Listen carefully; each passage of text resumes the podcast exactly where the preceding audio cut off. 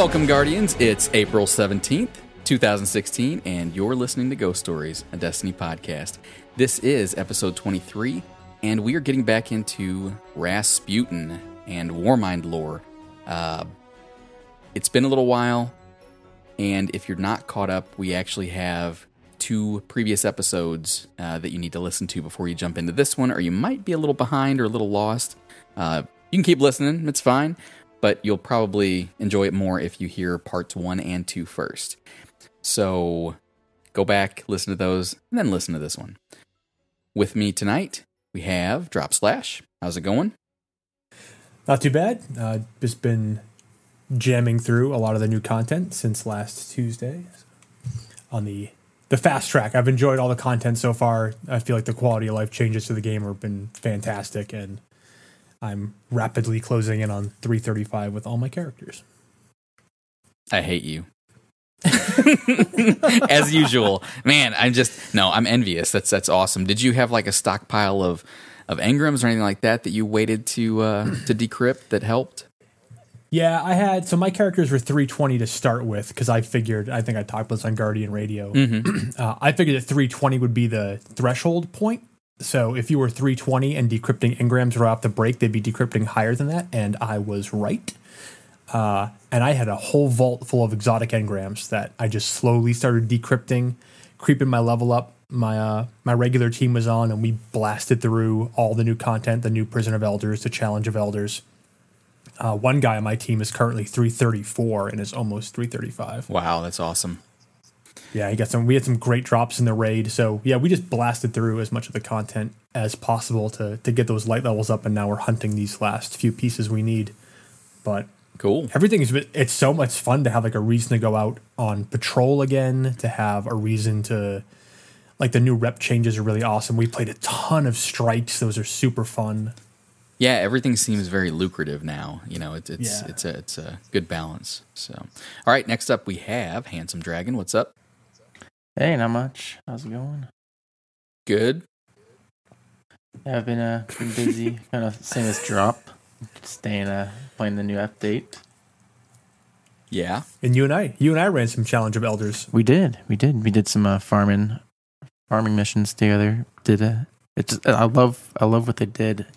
Um, no, actually, I was discussing it with some of my buddies. They were like, it's not really in-game content. It's so easy. But then I was like, but at the same time, it's perfect in-game content because of the replayability. Like I've probably Oh, yeah. completed it thirty times, and all I want to do when I get on is play more challenge. Play Elders. more, yeah, same. Like that's if that's not end game, I don't know what is. And so I mean, they still have the raid if you want something a little more challenging. But I thought they did a, did a great job. And we got And that- we got lobbed a softball with uh you know the primary weapon modifier and primary Exactly. precision kills like you know next week it's going to be like you know trickle and grenade kills and it's going to be impossible I should probably Yeah. do that this week then, huh? Next yes 28 hours or whatever. All right. And we had to drag him kicking and screaming from the DZ over in the division. Beta Chieftain is back. How's it going, man? What's going on? It's baby? good. I'm back. And it's a good thing because we actually threatened to do this part three without you, and this is kind of your baby. So, yeah yeah. Yeah, if if anything was going to bring me back, it was Rasputin. Well, Well, and, and the Vex, that stupid fake fake hoax thing. oh this yeah man, Oh, that yeah. was I got I got no work at all done that day, but Yeah. it certainly got me back into into lore Oh, and digging through stuff. That was so so crazy. I didn't I didn't say anything, uh, and I just watched the chat, and oh, it was entertaining as as Yeah. can be. It was so it was so funny watching everyone argue and fight about it. it but at the same time it was so cool to have like our own like we made a channel in slack devoted just to that and just to watch people like burn through it and uncover certain things and find new connections like we had this Yeah, constant awesome. stream of discovery going on in our in our slack chat it was awesome whoever made that did a pretty good job. I mean, that was uh, it. It kept kept everyone on their toes for an entire day. you know, yeah Yeah. so bravo And to whoever that was. I, I would I would like to say that it's not technically any less confirmed that it was a hoax than it was on day one. I mean, I know a lot of people are saying, "Oh, Cozmo said it wasn't them." It's like, well, yeah, but we kind of knew it wasn't them, quote unquote, from the beginning. You know that usually for things like this, Bungie will kind of go to you know do a third party type of thing and have them do the whole thing. So I don't think that Well, there's Really the whole question it. of assets that were used and things like Mhm. that. So right. Like, yeah, you can kind of look at the stuff and kind of see, yeah, this is most likely fan yeah, done. But that was, yeah, I know a lot of people like they referred to Cozmo's post and like, oh, it's confirmed a hoax. And It's like, yeah, he's didn't say anything different than Irk said 12 hours ago. So Well, I mean, it's also not a hoax, right? Like, it's not. It never promised anything. It never made any great True. claims, and it mm-hmm. wasn't those things. It was just, you know, something somebody picked up on, and as the this community tends to do, and why the whole reason why this podcast exists is because we're faced with mysteries, and we have no choice but to like compulsively try to unravel them. Yeah, I thought it was awesome. If you know, if, if I was Bungie watching that, like it would have made me excited and motivated to do more. Like the fact that they could just, you know, literally put nonsense out there, Well- and for the community com- community just to go crazy and go You after see, for, for me, it was just it was evidence that they didn't even need to do an April update. They just needed to do one or two tiny things in the vault or confirm that there was one more chest, and that, that's all they have to do. Just like confirm a final chest, and then just watch everybody go for six months. Wait, the Oracle tones actually are a thing? Oh man. yeah, and it's if if you're out there and you haven't gone to the um, the subreddit raid secrets and read some of the posts there, like I highly recommend doing that. Some of the things that they've figured out and that they've pieced together, it's just it's. I read it and I'm just like, wow. Yeah, those guys are they're in a league by themselves. Those the raid secrets guys. Absolutely, and it's it's I don't even understand half of that stuff, but it's uh I I remember when when the vault was kind of the main strike even or the main raid, and while everyone else is still struggling to carry the relic into the portals and take down the um I'm blanking on what's the name The gatekeepers. the gatekeeper and take down the gatekeepers. These guys are taking the relics back through the Gorgon lair, like going through the the maze backwards, like the jump puzzle backwards. I'm just like, what the? you never know. They want everyone wanted to open that that uh that portal that was out there by the jump puzzle that inevitably Yep. we used for the paradox, you know, mission when it's the the weekly or the daily uh mission or whatever. And that was I mean, that was pretty awesome. I, I, I still wonder if you know, I don't know if Bungie planned that far ahead or if they said, you know what, everybody wants it, let's give it to them. You know what I mean? If it's if it's something that the community kind They of want another chest. We'll give them another yeah, chest. well, yeah, not even just the chest. It's the fact that that you know everyone's like that can't just be there for no reason. It has to have a purpose. Well, did it have a purpose, or did it have a purpose because we wanted it to? You know what I mean? So Yeah. It's kind of cool. All right, let's uh, let's kind of start moving into this a little bit. I've got a few things that I gotta say. Uh, so Okay. first of all, last week we had Seth Dickinson on the show and had an amazing interview with him. And uh, one thing that kind of came out of that was, you know, it, we we posted our first mature rated episode. And the only reason I say this is because we I made a point to say we would do better at trying to edit uh, any any foul language uh, during the episodes, uh, but we didn't want to take away from uh, the conversation we had with Seth by adding in goofy sounds or, or beeps or anything like that. And he's a writer; he used words to express himself, and I thought every time he he said something, it was was meaningful. He he he is one of those people that chooses his words kind of of for a reason. So we added the mature rating to it, but it was very easily overlooked when it was downloaded because I had a lot of people message me directly and uh, and email the the podcast and say, "Look, you said you were going to do this, but you didn't. It doesn't bother me, but you know." So, FYI, if we have any uh, mature rated episodes, we will put a disclaimer at the very beginning of the episode so that you know going into it what to expect. Just something small, just just uh, to say, "Look, this does." You know, contain some mature content. Listen at your own, you know, discretion.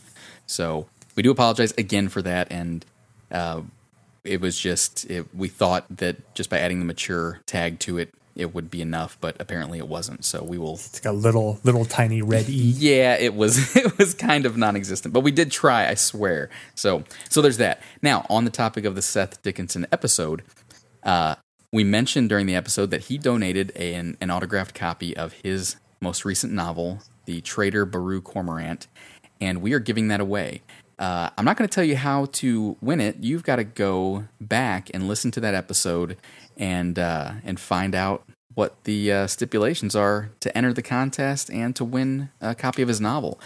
Uh, it's an uh, like I said, an autographed hardback edition, and we might slip a little slip a little something extra in the pages for you. So uh, so it's kind of kind of fun. It will not be a hundred dollar bill. I, well, no, of course not. We don't have monies, so we can't do that. But we are gonna we are gonna do something, just a little something extra that we thought was kind of cool. Uh, so you want a chance at winning an autographed book written by the writer of the Books of Sorrow? Go listen to episode twenty two and find out how. Uh, we also have announced recently that we've got another T-shirt campaign going on, and it is pretty awesome in our opinion. But then again, we're kind of biased. We like our our podcast and our awesome logo that Scooby Deezy made, and we finally put it on a shirt. You can find it uh, over at represent.com slash store slash is it just ghost stories let me pull that up there i don't even have it in front of me uh, Yeah, we'll we'll put it in the show notes. yeah, yeah, yeah. Um, so you can find it. You'll be able to find it in the show notes, but it's represent.com slash store slash I think Destiny Ghost Stories. Uh, what else do we have going on? Do you guys want to? You have anything to mention here? Because I got one more thing here at the end that I thought was so Uh, funny. I'll give I'll give a shout out to uh, discreet dragon Rix and Raging because we had some hilarious. We were playing Mayhem uh, Clash, and we jumped in and everybody was on Warlock, so everybody went Sunsinger at max discipline, and Oh, we no. filled the world with fire. It was Oh. so funny. There were it was just fusion grenades for as long as, as far as the eye can see, and then we were all running Song of Flame. So we're all just stand next to each other and like ape off each other's Song of Flame for like just nonstop grenades. It was so funny. Uh, and then Mandalore Three Fury from the uh, the fan chat. We ran some Court of Oryx. We did a whole bunch of tier threes right in a row. That was super fun. Got a whole bunch of 335 artifacts. And then speaking of sort of like Vex in the vault and things like that, I ran the Vault of Glass earlier today uh, with Goshawk, Discreet, Rix, and Nero, which was super fun. And one guy who'd only ever run it once. And it still kind of amazes me sometimes when I come across players who are like uh, Taken King players or year two only players who never get to experience things like the Vault of Glass. That's so cool. I, I want to go back. I'm ready to go back and, and run that some more. Uh, well, I've got, like I said, a couple more things here, real quick. Um, like I said, I troll our iTunes uh, listing and the comments and reviews and everything there. And there were a couple that that I found kind of funny. The two most recent ones on there, if you want to go check them out. But just, the first one says, uh, "You guys are fantastic human beings. I think. I don't know. Listen to this podcast. I do." so, okay, we like to think we're pretty good guys. So, hey, yeah, thanks for listening. Um, and that was uh, nicknames are dumb is his uh, one zero one eight three. And then uh, this other one is great, uh, Jimbo Jones. And I'm just trying to figure out how to work this one in here. Um, this one, it's hilarious. Awesome show, and the host should be on a game show, hopefully Family Feud, because I would watch that show 24 7. Get your Destiny lore here. I'm trying to think of how the Family Feud relates to what we do, because I, am not sure that it does, but I mean, most I'm, of the. I'm now I am 100% expecting Sherbert Pop to draw uh, all of Oryx's family on Family Feud. So like Oryx, Savathun, Xivu, Wait. Crota, the daughters, and Thalnok. on one side, and then Amanda on Holliday side. on the other side, all by herself. Oh, come on. Sorry. Wow. little That's horrible. little crosses with their mom's name on it. Oh my god. There's no other families. That's the only family in there is Crotas. What about um? Oh, okay. I've It been away could be- from the it could be too Amanda long. Holliday The, the Brays. Batman. What about the Brays? There's the Bray family. Oh, there's yeah, Clovis, Anna. Uh, They're all Poor alive and Amanda- kicking, poor right? Amanda. I don't. I don't support this X-ray. Clovis Bray II, who may or may not also be Osiris. Oh, see now, you, at least what I say is true stuff. We know that. Yeah, I mean, we could could, do you could, we could do you could have- Eververse. no, but Everest. you could have the- and but no, the team who would be against the Crota family would be Eris's fire team, but then it would just be Eris by herself. so that's less morbid than what I said. Man, yeah, they they chose their own fate. Amanda's mom didn't have to go to the city. okay, let's get going here. Eris, Rasputin. Eris doesn't even Well, on remember that her mom depressing and note. I didn't think Here, it was yeah, that On that depressing. depressing note, let's talk about more people who died Yeah. in war. Wait, wait. What that guy say? You guys are fantastic human beings. I think. well, I guess we found out that maybe X-ray's not. You're he's going to change that to a one star rating now. All right, let's uh let's get going here. Oh, we've we've got we're, we brought it back. What did we bring back this week? Uh, we brought back some ignored lore. Awesome. Let's hear it. Uh, so I was just digging through, and I'm a I'm a fan of sort of mythology and and that time period. And there's tons of guns and armor that relate back to those things. But there's two interesting pieces of ignored lore. Uh, these are both rare sidearms, so props to you if you've ever even seen them in the game. uh, without immediately turning them into weapons parts, which I'm sure everybody is drowning on because of upgrading their current gear. But anyway, uh, the first one is the uh, C, uh, which is a rare sidearm. The flavor text says, Seek out battle wherever it may be. And uh, Penthesilea was an Amazonian queen in Greek mythology. She was the daughter of Ares and Otrera. Uh, she had sisters, Hippolyta and uh, yeah, Hippolyta, Antiope, uh, and Melanippe. Uh, but Pent accidentally killed Hippolyta with a spear when they were hunting once, and the accident caused her so much grief that her only wish was to die. But because she was an Amazonian warrior, she had to do it honorably in battle, uh, which explains the flavor text seek out battle wherever it may be. So, sort of the, the constant search to die gloriously in battle. Uh, that led her to fight in the Trojan War, and she took 12 companions with her. Uh, and one of those companions was Antidare, which is another rare sidearm in the game. Uh, and that flavor text says one of the 12 lives on in your hand, referring to those 12 companions of uh, Penthesilea. Both those women, unfortunately, were killed by Achilles. uh, and then, and then a dude. So the the story with Penthesilea is that she's killed by Achilles. Uh, Achilles just easily overpowers her. Achilles takes off her helmet, realizes that she's a beautiful woman, and then it becomes smitten with her and mourns her death. And then one of his own dudes makes fun of him for showing weakness and thinking that she was attractive. So Achilles killed him too. Stand up guy. Yeah. also, Achilles is a shader in Destiny. I think it's a, a Crucible shader. So, yeah. Put your Achilles shader on and then go kill your friends, I guess.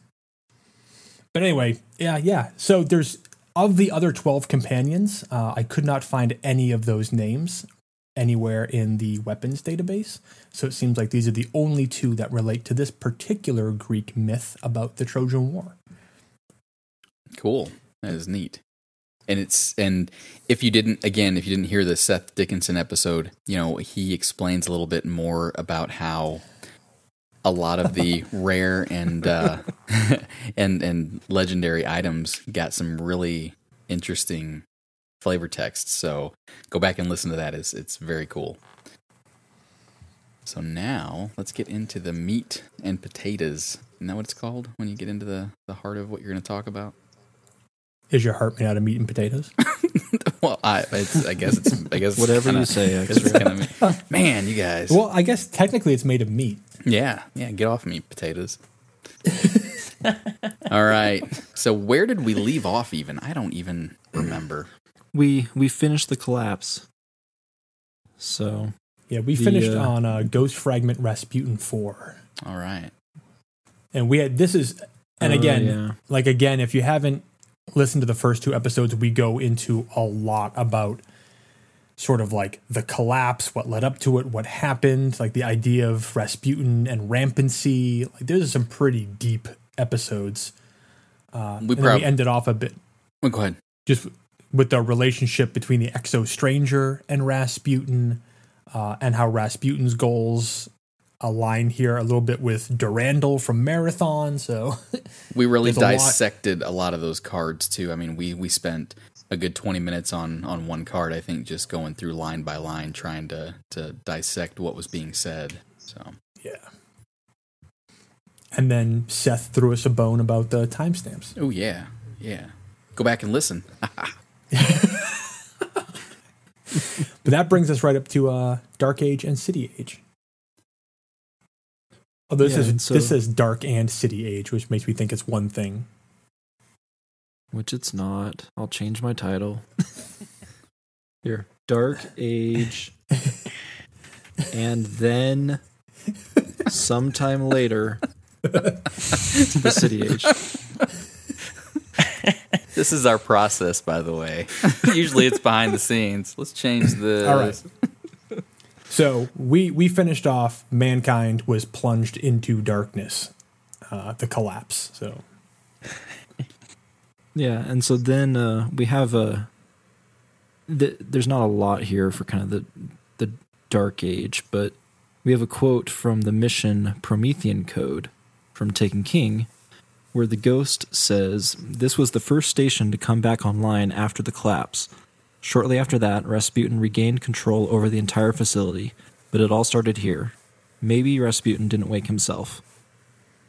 And so that, that station or the facility it's referring to is the one that we're constantly going into during the game. So the Seraphim Vault, Bunker Raz 2, Bunker War 4, the mine, that whole area in the Forgotten Shore and the Cosmodrome is what this is referring to. Yeah, this is a huge. When I first ran this mission, I think when every time anybody who's interested in the lore first runs this mission and they hear this whole idea that maybe Rasputin didn't wake himself, and like there's the four terminals with the retinal scanning on them, and three are active and one is not. And he talks about how somebody had been going in and out uh, using those retinal scans, and there's they deepen the mystery a lot just with this one mention that maybe Rasputin didn't bring himself back online. Yeah, and I think I have that quote somewhere further down. I might have to dig it up about the retinal scans. Because, yeah, the immediate question is you know, it's like if Rasputin didn't wake himself, then who in the world woke him up? And, you know, did some of, I mean, obviously we know some of humanity survived, but were there, Yeah. and it's always kind of interesting that there's not really anybody inside the Rasputin bunker. Because, you know, like you go to the Ishtar Academy and there's places all over the system where there's just bodies everywhere. Um, but I'm trying to remember. I don't think I've ever seen a, you know, a skeleton just No. chilling down at, down in the Rasputin bunker. No, I have not either. I was So just make sure- taking pictures of skeletons today in the, the vault on Venus. Do you know none of them have hands and feet? That would explain how the Vex Mythoclast was fashioned for human hands. They had, they, had- they had taken them all for research. And the, the first version of the Mythoclast was designed for human feet because the Vex didn't know the difference. Anyway. Oh, man. do we? What do you think about this language about Rasputin waking himself up? Because we know that Rasputin sort of put up the firewalls and isolated himself so he couldn't be sort of compromised. But there's never any indication by Rasputin that he put himself to sleep. You know, it's more like he locked himself in a panic room and and was awake in there. It's not like he just took a nap. Right. Let me scroll up to the.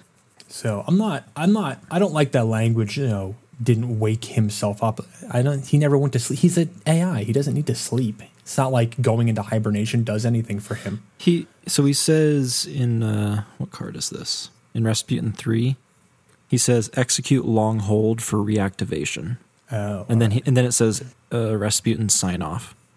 oh, okay. But I mean, yeah, I don't think he was He was in energy save mode. So. Yeah. Yeah, He was in, like, he was in the he was in the Xbox standby mode. waiting for his download to finish. so, but this next one is is like doesn't really line up with anything we know either. So this is the the uh, testing, fallen tech. yeah, testing of fallen tech. So you have this Yeah. also from the Promethean code, which is Ghost saying some kind of monitoring station, and then Cayde saying uh, it's a surveillance port for we- the weapons test lab on the other side of the glass.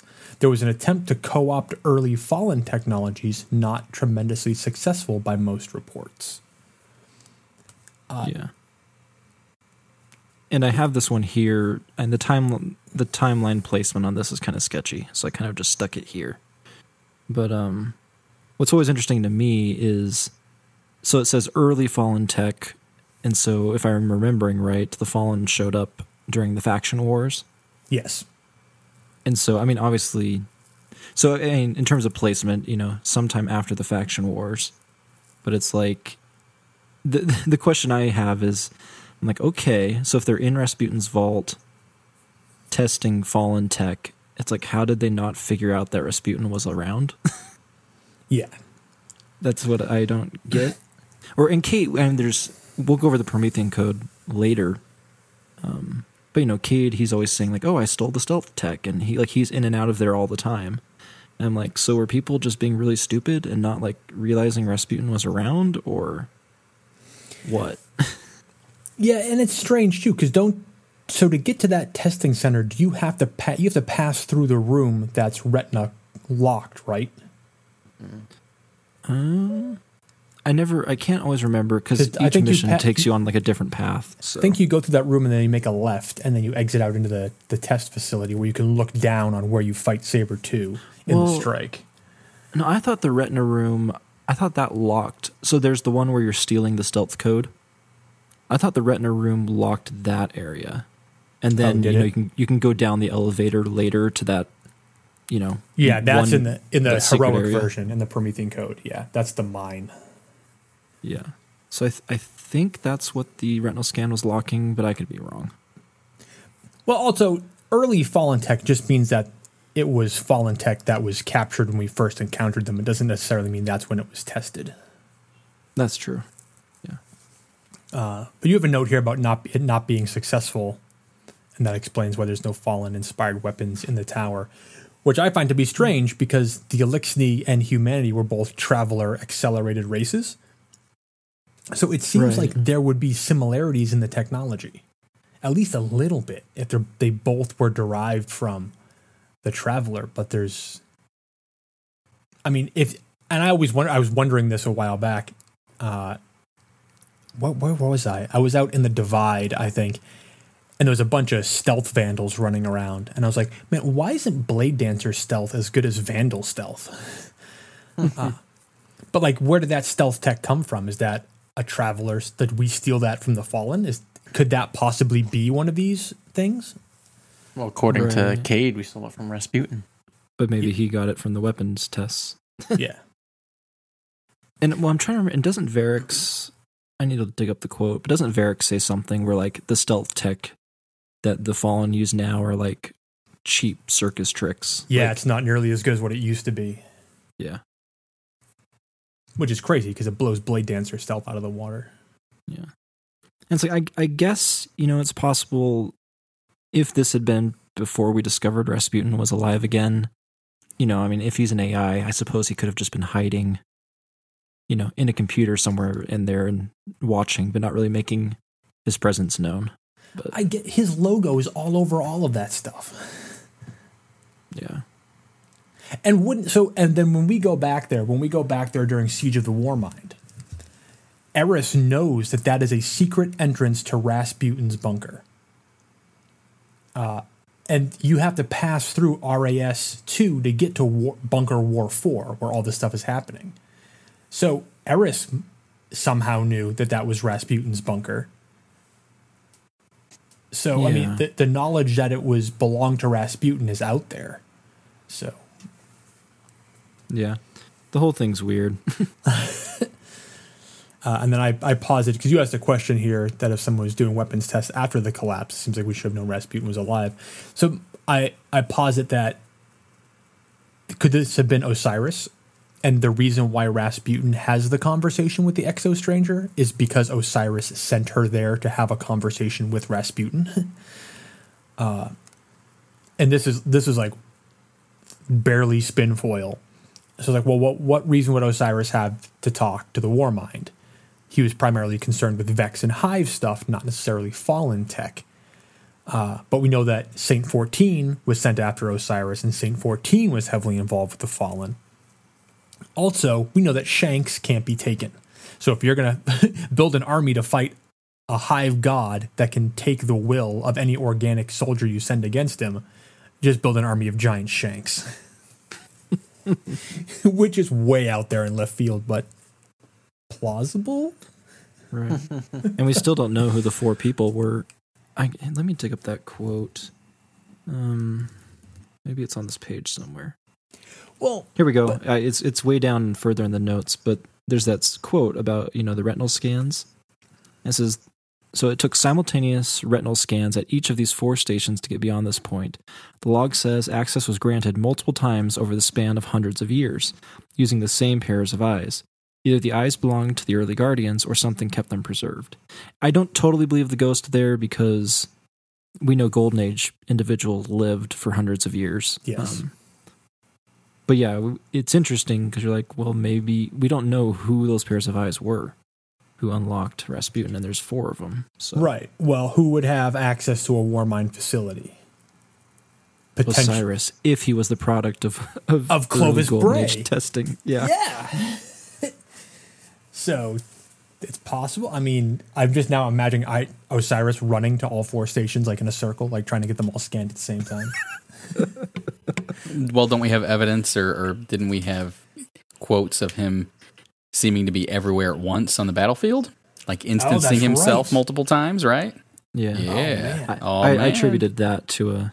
I like. That. I think that's attributed to Vex Tech. Yep. So he could very well have opened that up if using that vest, Vex Tech. So. Man, can we ever have an episode without Osiris? Mm. Guys, it's not like we're and it's not like we're trying. He I know. Showing up. What fun would that be, though? the next expansion. Here's to, here's to hoping be, that yeah, here's to hoping line. next expansion is Osiris. This could be a throwaway line. Osiris died hundred years ago. Sorry, none of your theories are correct. like I'd still, Osiris I'd still love to go to Mercury, and I'd still love to go to Mercury. I already forgot her name, but you know, Osiris has that whole like, well, so there's the Sunbreakers who we don't know are connected to Osiris, but are almost certainly. Yes. He's got that whole like magistrates and like their whole like setup going. I'd love to, you know, go meet them all. Yeah, um, I mean, I think it'd be awesome if we can have some sort of further conversations or uh, introductions to some of the Sunbreakers. Mm-hmm. I mean, they're out there. They're, I mean, the, the the anvil that turns them into Sunbreakers uh, is on Mercury, so there's got to be something out mm. there that's something I'd like to see in the future too. Is just like we have, you know, a, a broader history for a lot of like the older original subclasses. I'd like to get just get some like we got that basic story for the new ones, uh, but I'd love to get more history on you know those new subclasses. I think that'd be pretty well, awesome. Well, hey, everyone wants to believe that Saint 14's alive, so maybe he went to Mercury. Osiris taught him in the ways of solar power, and uh, then he Saint Fourteen created the hammer. So. I was running the Nightfall or legendary or heroic starts with somebody, and there was a Sunbreaker on my team who was wearing the helm of Saint Fourteen, and I was like, I wonder if he's doing that just to be like hilarious about the lore, or. uh, anyway, speaking of Titans, secret perks. Yeah, and Speaking of Titans, and this next one is is very much during the City Age. So there's Holborn, and uh, people might remember Heniel old Holborn from some of the flavor text. But we have from Ghost Fragment Rasputin. It's his, his first mention. So this is Cayde speaking. He says, One day I ask Ikora, Hey, of course I know all about Rasputin, but really, what are we looking for? When, Ra- when Raoul asks for crashed war sats, when we send Holborn to Mars to look for computers, when Zavala gets all gruff about the Fallen and the Cosmodrome, what are we really after? If I left my post and got my ship and just went out there tomorrow, real heroic, and I found Rasputin, what would happen? Did you say Raoul? How I don't know, Rahul. How do you say it? I'm just picturing Master Raoul now, decrypting engrams in his lowrider. anyway. Uh, Anyway. Yeah, so this is Holborn's host. Uh, and this same story appears again in Ghost Fragment Titan. Uh, and then you asked this great question here at the end. So the this little piece from Ghost Fragment Titan is uh, Cabal moves slowly, we've got time. but the Warlocks have had a vision. Yes, that new one. What's her name? Ingora? Ikora. Uh, she's always been hasty. I faced these Cabal before. I know them like I know my own armor. Message from Lissa. At the Dust Palace now, all quiet. See? All quiet. Why not come with us, little ghost? We're looking for the old war mind here, and the one who guards it. And then I Yeah, just and I- oh, go ahead. Go ahead. I was just going to say, I, I paused the question. Yeah, at the end there's, so is the war mind Charlemagne and Rasputin's guarding him, or somewhat, or Martel? Or is the war mind Rasputin and, you know, Martel? But yeah. and we know that Holborn, just a little bits that you get pulled out. So Holborn, uh, we know from Holborn's host mark, but also from the striker mark, uh, we know that Holborn was a striker titan. So fun, fun fact: striker titans leading an entire host. Uh, also, a- that it's as natural as, br- as breathing, he That's said. right. Punching is what he means. uh, and then list. So interestingly, I think on the Titan episode we talked about uh, hosts as being teams of Titans sent out to particular areas. But in Ghost Fragment Titan, we have this mention of the name Lissa. And at the time, I don't think we had gear in the game yet with this name on it. But we do now. uh, the Samsara 1 Warlock boots uh, have a quote by Lissa the Lighthearted, and there's a Warlock bond called No Footprints, also with a quote by Lissa the Lighthearted. Uh, the bond one is Gravity. Oh, that nuisance. I never bother with it. Uh, and the Samsara one are I'm glad I can't remember. Start fresh, you know. Uh, but this is Lissa the Lighthearted, who is a warlock. So there's a warlock as part of this host. Uh, and we, we know the other three team members are Tubok, Tybon, and Bale. And I'm trying to look up right now when these. So n- no footprints. That seems to have been in the game from the beginning, assuming Okay. Ishtar has the uh, expansion logos on the items. I think Baxter does. I'll have to check. But Just look it up in the uh, the Bungie one. the armory. Yeah. It Anyway, only- you can keep going. I'll, I'll look it up. Well, the, the other cool thing about this Ghost Fragment Titan card is uh, that new one in reference to Ikora. So this, so Holborn's host was sent to Mars to look for either Rasputin or Charlemagne, whichever Warmind they're talking about here, and it seems to be in reference to Rasputin, since the the first mention of this comes from Ghost Fragment Rasputin. Uh, this happens it seems that this happens right when Ikora first becomes a warlock, not even necessarily the vanguard. Uh, so she's she's newly raised here. She's a up and coming warlock. So this we don't have a timeline for how long Ikora has been vanguard, but if this happened when she first became a guardian and then had an entire career as a guardian and then became vanguard, Holborn's host happened a while back. So uh, two things. The Samsar one, yeah, that's a Taken King item. So that was definitely added after the Titan Grimoire was. Mm-hmm.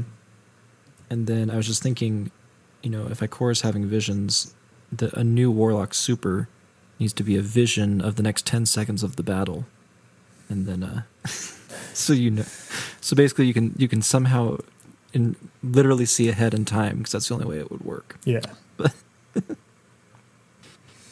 It wouldn't be OP at all. And the, this the one who guards it sort of fascinates me too. What is what is the precedence for thinking that there is a singular entity that guards a war mind? Like say they're say they're looking for Rasputin, right? So we're looking Right. replace old Warmind with Rasputin. We're looking for Rasputin here and the one who guards it. How do they know something guards Rasputin? Who is the one that we've never encountered like a Warmind guard? Yeah, that's true. I'm imagining like a giant exo or something. Well, so that's but that's interesting, right? So if you go back to the story that never happened with Destiny and the idea that Rasputin was in an exo frame for some of that original story, mm-hmm. that makes sense. Like, so now say they're not, you know, maybe they are looking for Charlemagne, but it is Rasputin in an exo frame that is currently guarding Charlemagne until the re- the core Rasputin can finish hacking through it. So there is a guardian. There's something that guards the Warmind cores and is actually Rasputin controlling exo frames, which is seriously plausible given what we know. Right. That would be one hell of an exo frame too if it if they're it's considered the one guard. Yeah. and then I I have a note here at the end on just kind of what happened to Holborn because I don't think we have any indication like outright statement that he's dead. Um, Well, they use but the problem they use past tense.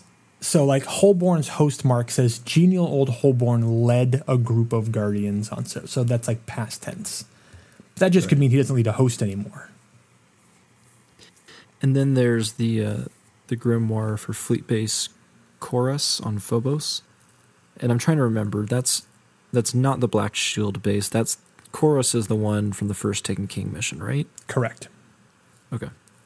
Um, but anyway, there's a quote from Holborn saying blah blah blah. It might be clear. But so it says later, discovered by Holborn's host in association with Lord Shax and a Red Jack's fire team. And then Fleet Base Korus marks the largest known Cabal orbital defense station in the system. Da da da. Um, That's Primus. Yeah, that's Primus Ta'aun, Valus Ta'aurc, and Valus Mau'ual. Those are the Shield brothers. Yeah, and so I'm I wonder, you know, if Holborn is still around, And the Red Jack fire teams are kind of something new. Those got added in Taken King in Yeah. terms of lore. Um, but so yeah, I just kind of have this question of if Holborn is still around and we just don't see him because he's always out with his host opening stuff up for us, or if he died. I'd like to think that he's still alive. I mean, if if it's been so recent that like, and this quote here is, you know, Thuria may be clear, but it's not the problem. Korus could become. That's got to be pretty recent. Uh, because we know that Phobos has been pulled out of orbit by potentially by the Scions, the way it affects Mars. Like that's a that seems to be a more recent development in the story.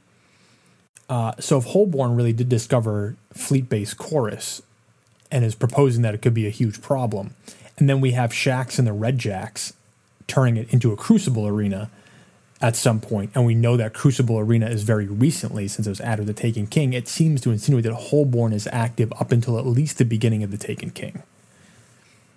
Yeah. uh, whether he whether he dies in the destruction of that fleet base, uh, or if he's already off world by then, we don't really know. But yeah, I like to think that Holborn's still alive and roaming around out there. Yeah. All right. So that takes us up to essentially where where the original game starts. Um, that was kind of some early city age, dark age type stuff. But yeah, so now we are to the part that no one understood the first time through the the original vanilla game. So and this is uh, straight from the grimoire, The War Mind.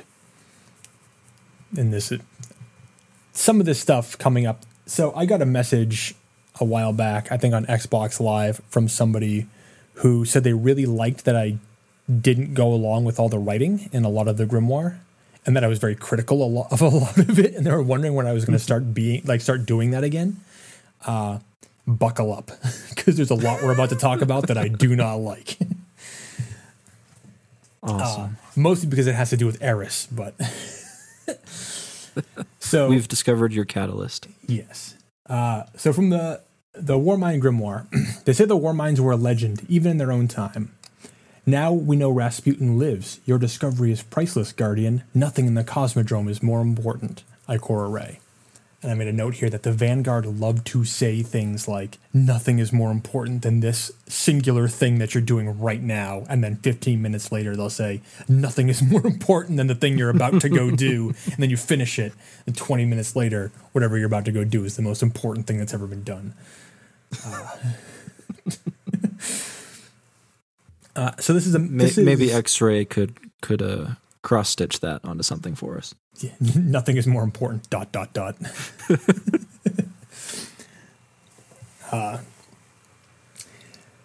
It's Hey- too bad he's on he's on mute because we can make we could have all kinds of fun with him.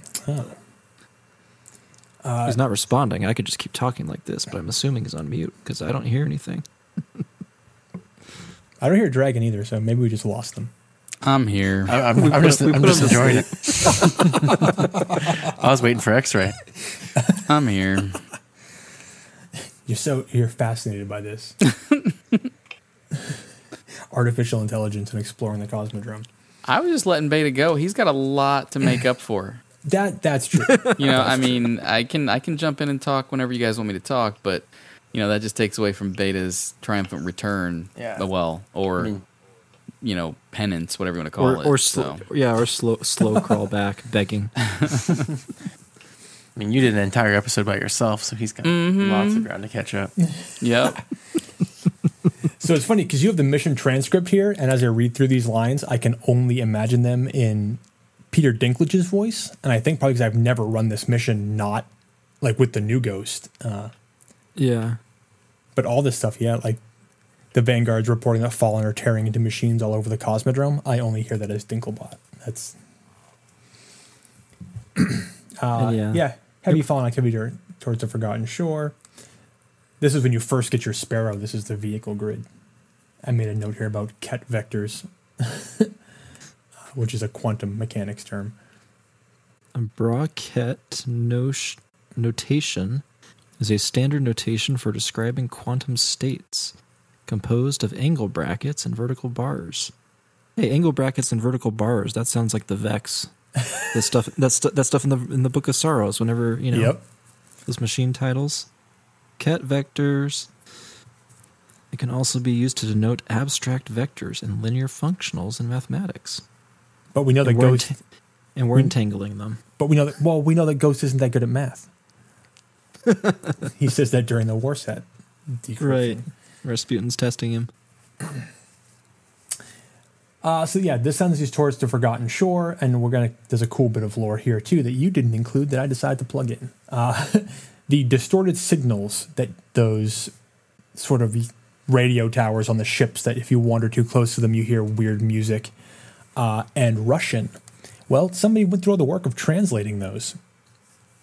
So uh, if you're out on the Forgotten Shore, and primarily that's where I go to complete the Omolon uh, fallen captain sniper rifle thing for the gunsmith because there's two captains there that spawn over and over again.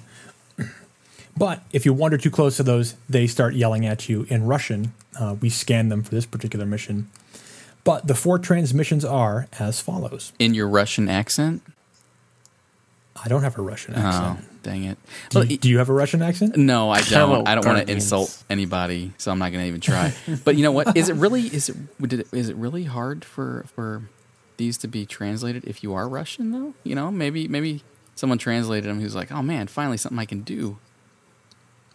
Well, and then I wonder if, well, if you play the game localized in Russian, Is it in does English? it just like, is it Oh, in in English? English. Yeah. I hope not. But Uh, Rasputin, the English war mind. He- All right, he's so- a British. He's a British English accent. sorry, I don't mean to derail. Go ahead. Let's read. Let's read what. Let's read what's in Russian. Go ahead. Uh, so the first one is uh, there's no one to blame. It's not their fault or ours. It is the misfortune of being born when the whole world is dying. And this is actually a quote uh, from The Other Shore, epilogue 1849 by Alexander Herzen. Uh, it's about the failed revolutionary movements in Europe after 1848. So that's actually a pretty applicable uh, quote for Rasputin, uh, considering sort of what happened to the world right as he sort of came to his true power. The world died around him. Uh, the second quote is There is no immortality of soul, thus there is no greater good. Therefore, everything is permitted. Uh, this is not from Assassin's Creed. This is Dostoevsky. uh, this line has been picked apart by actual scholars in our world because the translation is rough. Uh, it's from their brothers Karamazov.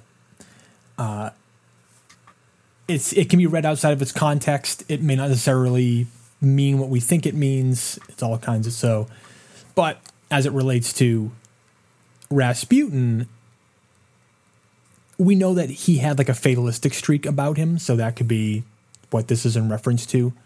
Uh, but at all so it also could just be that him logically coming to the conclusion that humanity does not know what's best for itself. Like he he took some pretty extreme measures to save humanity, but if he really is becoming that fatalistic, then he just could be like, yeah, oh man, like I'll, I'll I have to do whatever it takes uh, because humanity's not immortal. So whatever it takes for me to protect it is what is required.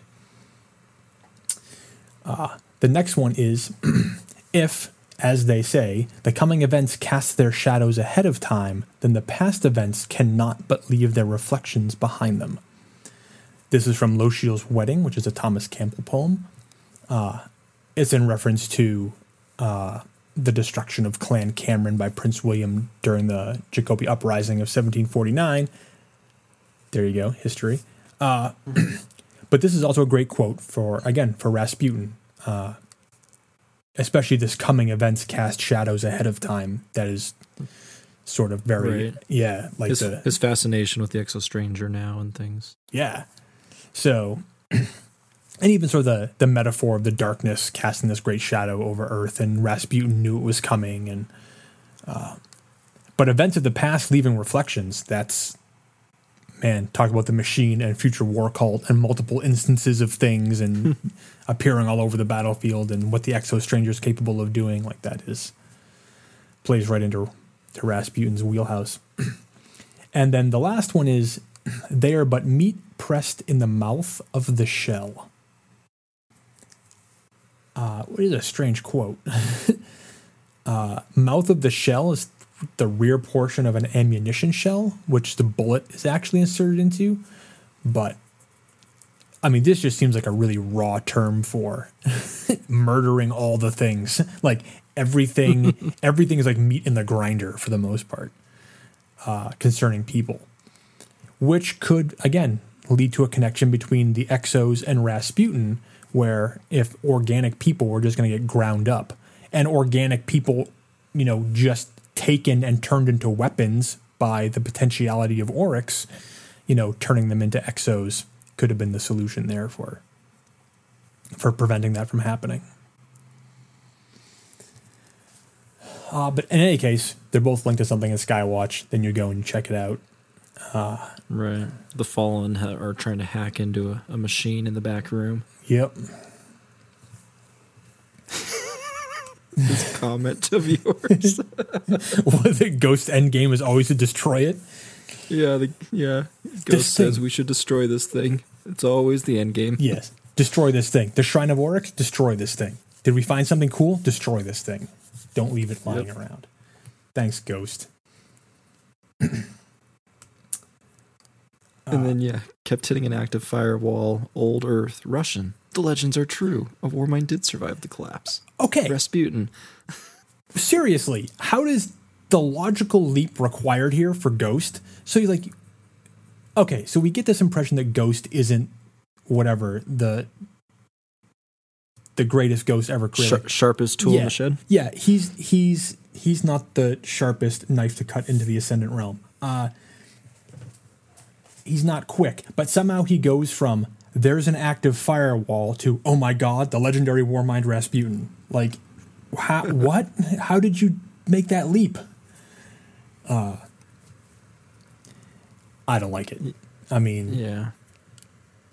And, and yeah, you know, an AI built to defend Earth. he faced He the faced, darkness. yeah, he faced the darkness and survived. Like, okay, like, Well, how are we you- sure he? How does he even know he faced the darkness? yeah how do you know this like how and this to me is very much like hey we need we need this secondary protagonist to be able to reveal information to the player but this is such an immense drop of information and what is like concerns all of the game in its entirety and Right. It's no wonder no one had any idea what was happening because this huge, huge plot point is summed up by Ghost in like two sentences as a throwaway line at the end of a mission. Yeah and this is like while the counter's ticking down after you face like five waves of fallen And, you're if- running around trying to get engrams. And, Yeah. so this, like, this could have been such an important revelation, uh, and yeah, like you said, it's a plot point. Th- this deserved a cutscene. Summarize, This little section right here. yeah. Instead, we got. I don't have time to explain why I don't have time to explain in a cutscene. No, this is a. I have time to explain, or no.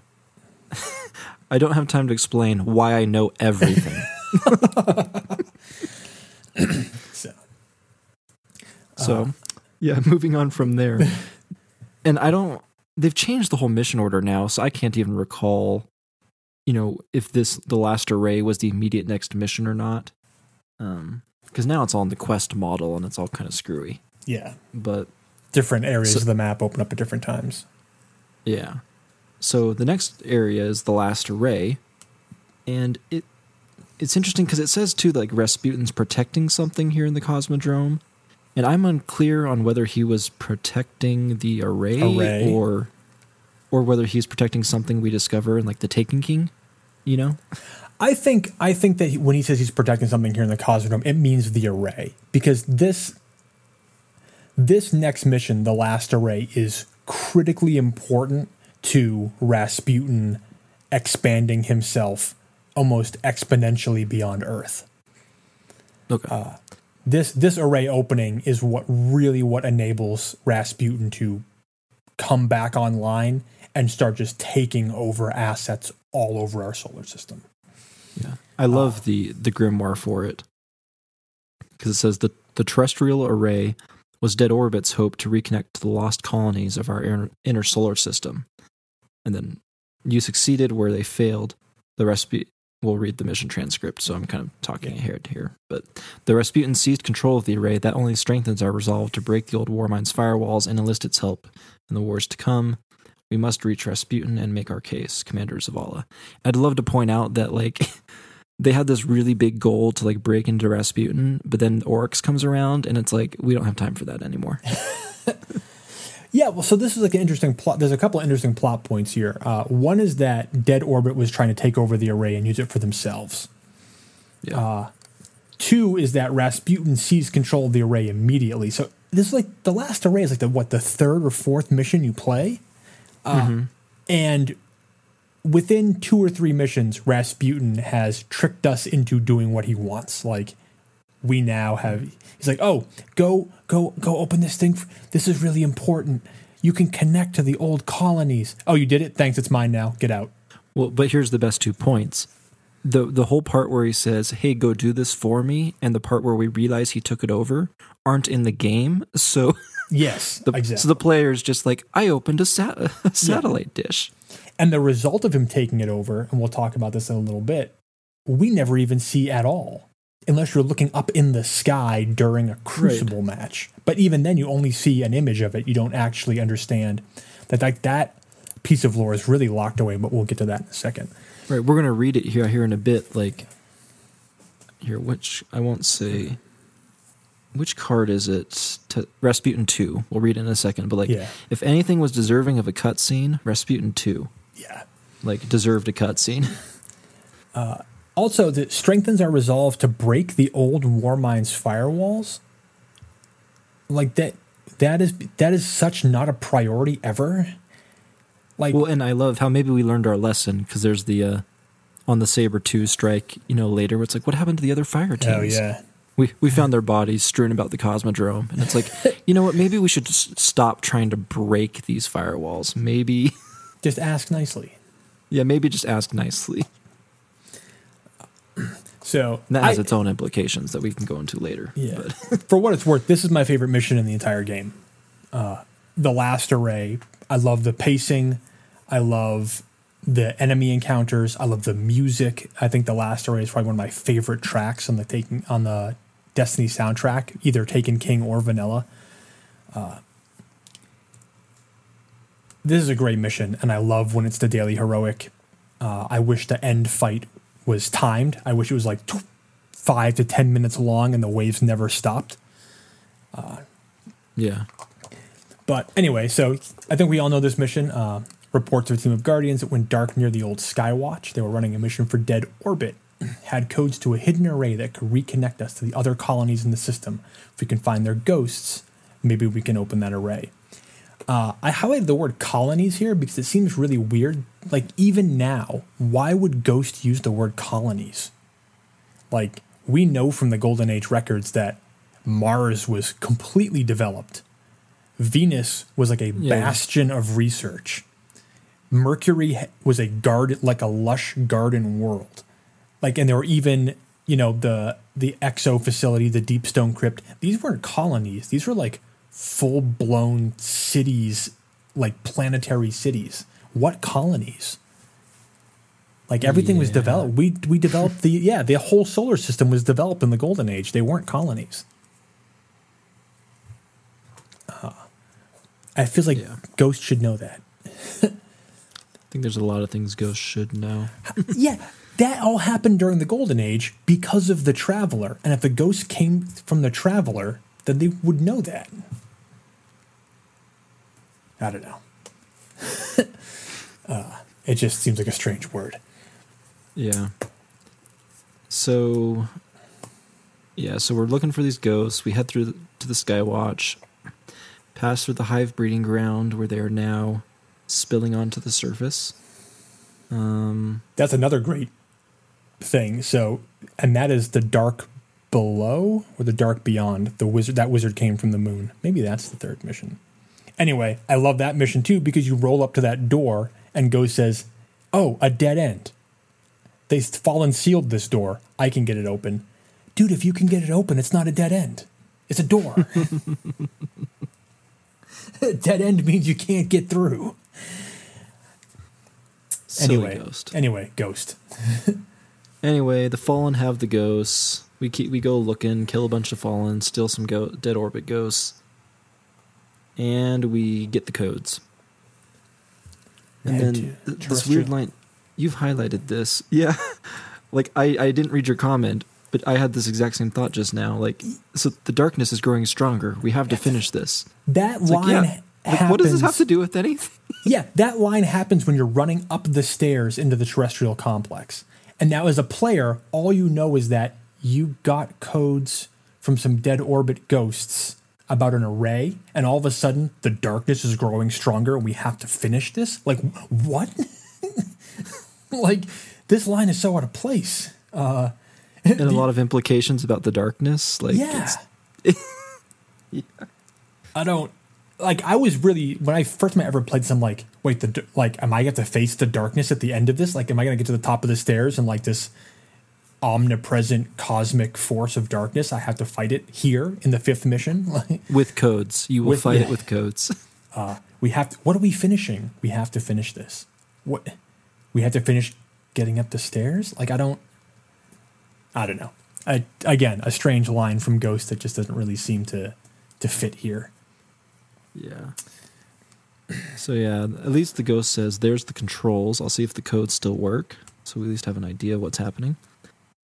Um, and I can I, could- I it's sad. X-ray would love it, but there's you know the skeletons and the dead bodies next to that control station, so you feel bad like they were trying to close up that array very shortly or right during the collapse. Ooh, do they have hands and feet? I'm gonna go check. Uh, then I, I made a whole note here on lattice based cryptography since he always says Shor resistant security lattice verified. It's working. Well, oh, this is a much bigger note than the other one. This is just about asymmetric cryptography based on lattices. So it's a, it's a just it was a note to say that this is a real thing. Okay. It's, it's like it's a legitimate thing that could could exist. Uh, and then we this, get this, again. this great line from the ghost. It's working outside the array. It's opening. Amazing. It's activating. yeah, of course it's activating. You just use the codes on it. Uh, but this again, so he says that, and you turn around, and that array opens in real time. So it's like the array starts to open, the Hive tomb ships come, the music starts, wave after waves of enemies rush you while the array is open. Like this is this this mission is like what every mission should feel like in Destiny. Like it's it's cinematic. The music's great. The the fighting is great. Like it, the whole thing is so. This is like my favorite experience in the whole game. Yeah. Uh, and I wish I'd make it a challenge mode right here. Like you have to hold off the hive for ten minutes, and whoever's ghost is hacking the system uh, cannot revive or be revived because they don't have their ghost. Yeah.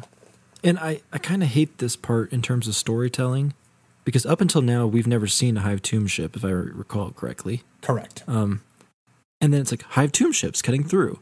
And you're like, immediately like, okay, wait, how did they know we were here? Why do they want the array? What is a Hive tomb ship? Why, like, Yeah, so this wasn't. I think when the first time you play it, this wasn't the enemy I was expecting.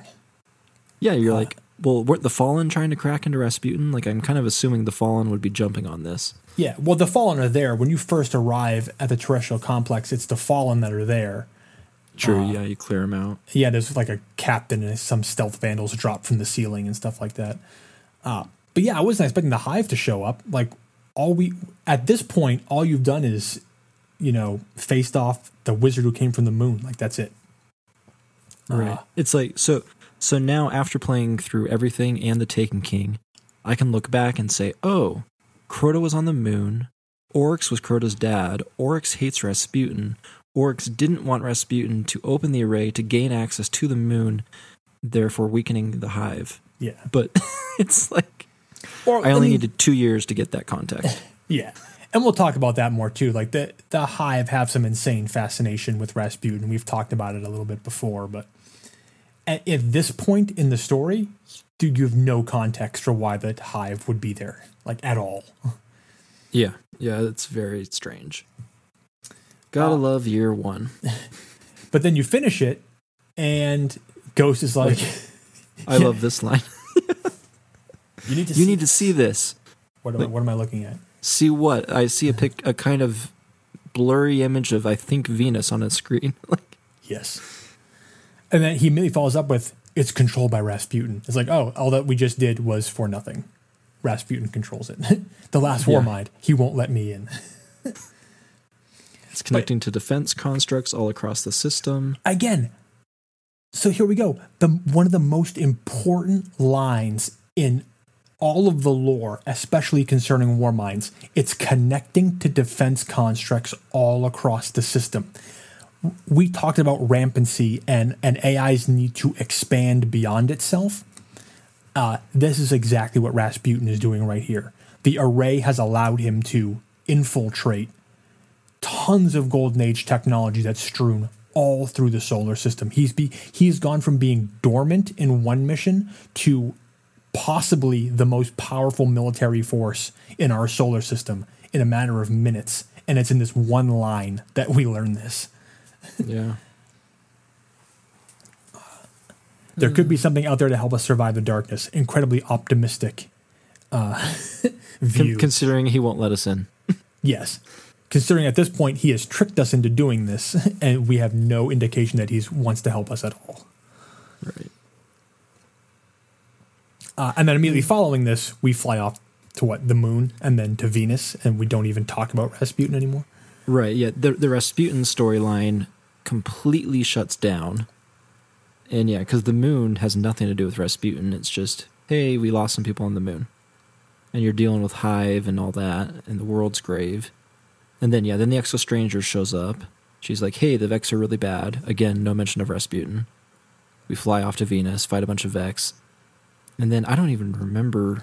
And then we then there's Black Gardens. Then we're going to the Yep. reef, and then they're like, okay, now go to Mars. And then like the second or third mission on Mars, then they're like, oh yeah, Rasputin. Yeah. uh, yeah, that's that leads us right to the buried city. So yeah, we have to explore what the moon and all of Venus and the reef, and then a bunch of missions on Mars, and then we're back before he's mentioned again. Yeah. So, so the grimoire for the buried city. I wish I could walk the halls of Clovis Bray. Losing their machines to Rasputin is unfortunate. Think of how amazing that context would have been immediately after the last Ray mission. but we will still uh, have access to so much we thought we'd lost. This is the dawn of a new era for us. Master Rahul, is that Ra- yeah, Rahul, all right? Rahul. Master Raoul. I always say Rahul. I don't know why. Um, I mean, it's awesome. But like I love that like so yeah, I love that line. Losing their machines to Rasputin is unfortunate. And it's like that seems like the exact kind of thing that should have been the next mission or the next scene after the array, you know? Yes. But here it is two planets later and people have forgotten that they even ran the last array. Yeah. Well, so let's go through the transcript here because the last line is really important in this transcript. Uh, and this one I do like about- this go ahead. No, go ahead. I, I like the first line where it says, "Seems like the Cryptarchs are really curious about this region of Mars," because, and if I remember right, most of the missions up to now are all you know pretty much Vanguard, but this is interesting to kind of have the Cryptarchs interjecting here. Well, on the moon, we have uh, listen to this from an old warlock, Osiris. And then, you know, we have the Exo Stranger beckoning us to Venus. But yeah, when it comes to the tower, it's usually the Vanguard of the Speaker, but this is like the Cryptarchy is its own sort of independent thing. I ki- I would I actually just in terms of actual the game, I would love to have more, you know, Cryptarch ba- lore missions basically, like don't- yeah, I would more too. kind of more the- science missions. I would only only if it's Ives because that guy's got a brain in his head because Rahul has no idea what's going on half the time. Right. But yeah, that'd be uh, cool. You know, we found like it, it'd be cool if I don't know, Destiny 2, whatever. You know, you're unlocking some new tech, you're unlocking new guns. I guess guns are gunsmith, but it would be cool, yeah, to unlock new things, but by going through Cryptarch type missions to go investigate old, you know, go investigate things at Ishtar, go investigate basements in Clovis. I just want the ability to decrypt my own engrams. A closely guarded. That's how they maintain their power. Yeah. the, the cryptarchy would be irrelevant if guardians could decrypt their own engrams. Yep. When did we learn? Or why can we de- decrypt our own uh, greens and blues now? Because there's different kinds of encryption on different kinds of engrams. Right. So Wait, I- you can decrypt. Wait, what? We don't have. You Yeah. remember at one point you had to take greens and blues to the Cryptarch, right? I still take my blues to the Cryptarch. Are you telling me I don't have to? Uh, sorry, green. No. Yeah, no wait. white. You saw white Just- and green. White and Yeah. green. oh, okay, okay. Greens. I guess it's just green. Sorry. But still, why Yeah, can we decrypt those now by ourselves? Uh, because they're such of such low encryption uh, that it's possible to just sort of decode them in the field versus more complicated engrams. Uh, what is so engram technology, which was developed in the golden age by Dr. Willa Bray of Clovis Bray fame. And on the Family Feud episode, maybe. Yes. Oh, the Brays. Yeah. Uh, Dr. Willa Bray develops the first matter encryption process through a fourth state matter, fourth state of matter dubbed engram, uh, which is a pure form of matter with the ability to be nearly infinitely transmuted. It comes to have enormous usage potential and application. Along with the programmable matter Glimmer, these new break these breakthroughs build a new relationship between the understanding of data and matter, helping propel Golden Age exploration to new heights. So this brings up a whole other thing about engrams, uh, which is so Rahul. Again, this is why I don't trust Rahul as far as I can throw the guy. Uh, if you stand around him long enough, he says, "What is an engram?" You ask. Uh, he says data free of matter. It's actually the opposite. An engram is matter free of data that can be transmuted into anything else after its encryption is broken. Uh, Glimmer is the data without matter. So apparently, Rahul doesn't know the difference between engrams and Glimmer. But uh, in any case, yes, uh, exotic, legendary, and rare engrams have very complicated encryption that the cryptarchy specializes in. White and greens do not and can be field decrypted. But I wish if you got if you were a high enough rank with the cryptarch that you could study those things and decrypt your own engrams in the field. That would be nice. Although some blues do decrypt in the field. That's what I was gonna say. I thought some did. Yeah, because like court, if you do court of oryx a lot, Yeah, there'll be an Uh, engram lay on the ground, and then you pick up the actual item. yeah, and it's usually a terrible gun or Oh yeah, they're Boots. they're absolutely awful. but they sometimes have good uh, flavor text. very true. And now with the new expansion, they can decrypt super high. Like I've got like a Yeah, yeah. three three fourteen blue engram. Doesn't- Well, then on that same note, some legendaries even do that. Like when you do the strikes, you can kind of hover over the legendary, and if you're like your inventory's full, it'll show you what the item is. And, oh, that's right. Those the are only for the strike-specific spe- yeah strike specifics, right? Right? Right. Yeah, but they still shows engrams on the ground. So I mean, Yeah. technically, you're that may decrypting we it. may be, we may be getting into game limitation stuff here. Like if there's like guns Right. and helmets all over the floor.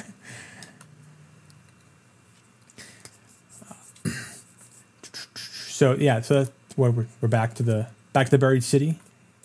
After and we should do a whole episode on weird stuff like engrams and glimmer and Yeah, should. the, stu- the stuff fun. that doesn't fit anywhere else. yeah. yeah. Well, even in our last episode, Seth uh, mentioned that his that the glimmer uh, grimoire card was one of his Yes. one of the ones he was specifically proud of. It's a great card. Uh, and if you read the Glimmer and the Engram cards, uh, they talk a lot about what what it is and how it was developed and why it's used the way it is. Uh, like they talk about how, like it, there's a great the the end of the Glimmer card. I think Seth mentioned is a uh, newborn guardians often complain that they should be issued high quality gear for free. Are they not, after all, fighting for the future of the city? Unfortunately, this gear requires resources to manufacture. Guardians must bring enough glimmer and other staples like spin metal and relic iron to keep the engines of the city's economy turning. If good times lead to a resource boom, that surplus may help mass produce advanced gear. So, glimmer is program again programmable matter. That is what Rahul says engrams are. Is actually what glimmer is. Uh, but glimmer is like raw matter that can be transmuted into other things. So, like when you buy armor with glimmer, or when you turn in, when you upgrade your armor with relic iron and glimmer, you're really using the glimmer to make new matter combined with the other parts that you have to forge these aspects of the upgrades or the new armor. Like it's mm-hmm. it's not just money; it's money that turns into the stuff that you want it to become. Interesting. Glimmer is also constantly used by the city's industry, which converts it into necessary components and materials. This helps keep Glimmer scarce and therefore valuable. It does not explain, though, why, if it is pure programmable matter, why we can only hold, what, 25,000 of it? Mm-hmm. Shouldn't we be able to mm-hmm. hold an infinite amount of it? Maybe it has there's- weight. Maybe there's weight associated with it. we can only carry a weight of twenty five thousand. I'm, I'm a paracausal space magic zombie. I can carry infinite amounts of weight. All right, all right. Moving Anyway. forward. yes. So, Master Rahul, for years the Cryptarchs have been wanting, wait, nope, not Yeah. wanting, waiting to break through the exclusion zone and find what's left in that buried city. They say Freehold birthed technological wonders. We cannot let the Cabal destroy it. And I'm, can I just say, if it's been years and the Cabal haven't destroyed it yet, like, is there really a threat of them destroying it? Just saying. Well, this also one of I don't know that anybody has ever played this mission and been like, or even the first Mars mission, right? The exclusion zone. Ooh, the Cabal have set up this like super powerful defense grid that blocks all of Mars off to any possible invaders. We promptly land with our ship, go in there, kill a whole bunch of them, and the exclusion zone is breached. Like, like I get it. We're a really powerful guardian, but we just did in like 15 minutes what nobody's been able to do for years and years and years and years and years. Well, and to be fair, we don't even do it. Ghost just kind of dabbles on the keyboard for a second. And he fails. He sets And- off all the fail safes. Right. And then he kind of breaks it. Yeah. And that's not even all that does is enable our sparrow. we, Oh, we the, the vanilla story is so good. we literally break through the exclusion zone by riding our sparrow through it. And this whole time, you're kind of just sitting there wondering, what's a cabal? Yeah. All we know is that they jump out of ships and yell a lot. Yeah. And this and that opens up a whole other thing, you know, and then Zavala saying, Oh, we found ourselves in a war with the Cabal on Mars. It's like, yeah, that's our fault. We went there and killed a whole bunch of their dudes, like not even asking. Like we legit just went in the back door of that place, hacked it, and shot all of them who showed up. like we there wasn't even an attempt to say, Hey, Cabal dudes, we know you're fighting the Vex. Uh, there may be a secret on your planet that could help you and help us at the same time. Let's team up. I've had so many arguments with people about that. They're like, "We didn't deserve the cabal to start fighting us." I'm like, "Yeah, we kind of did. Yeah, we were jerks. We're complete jerks. Yeah, it's our fault completely." And then Zavala sends us to just like assassinate their generals.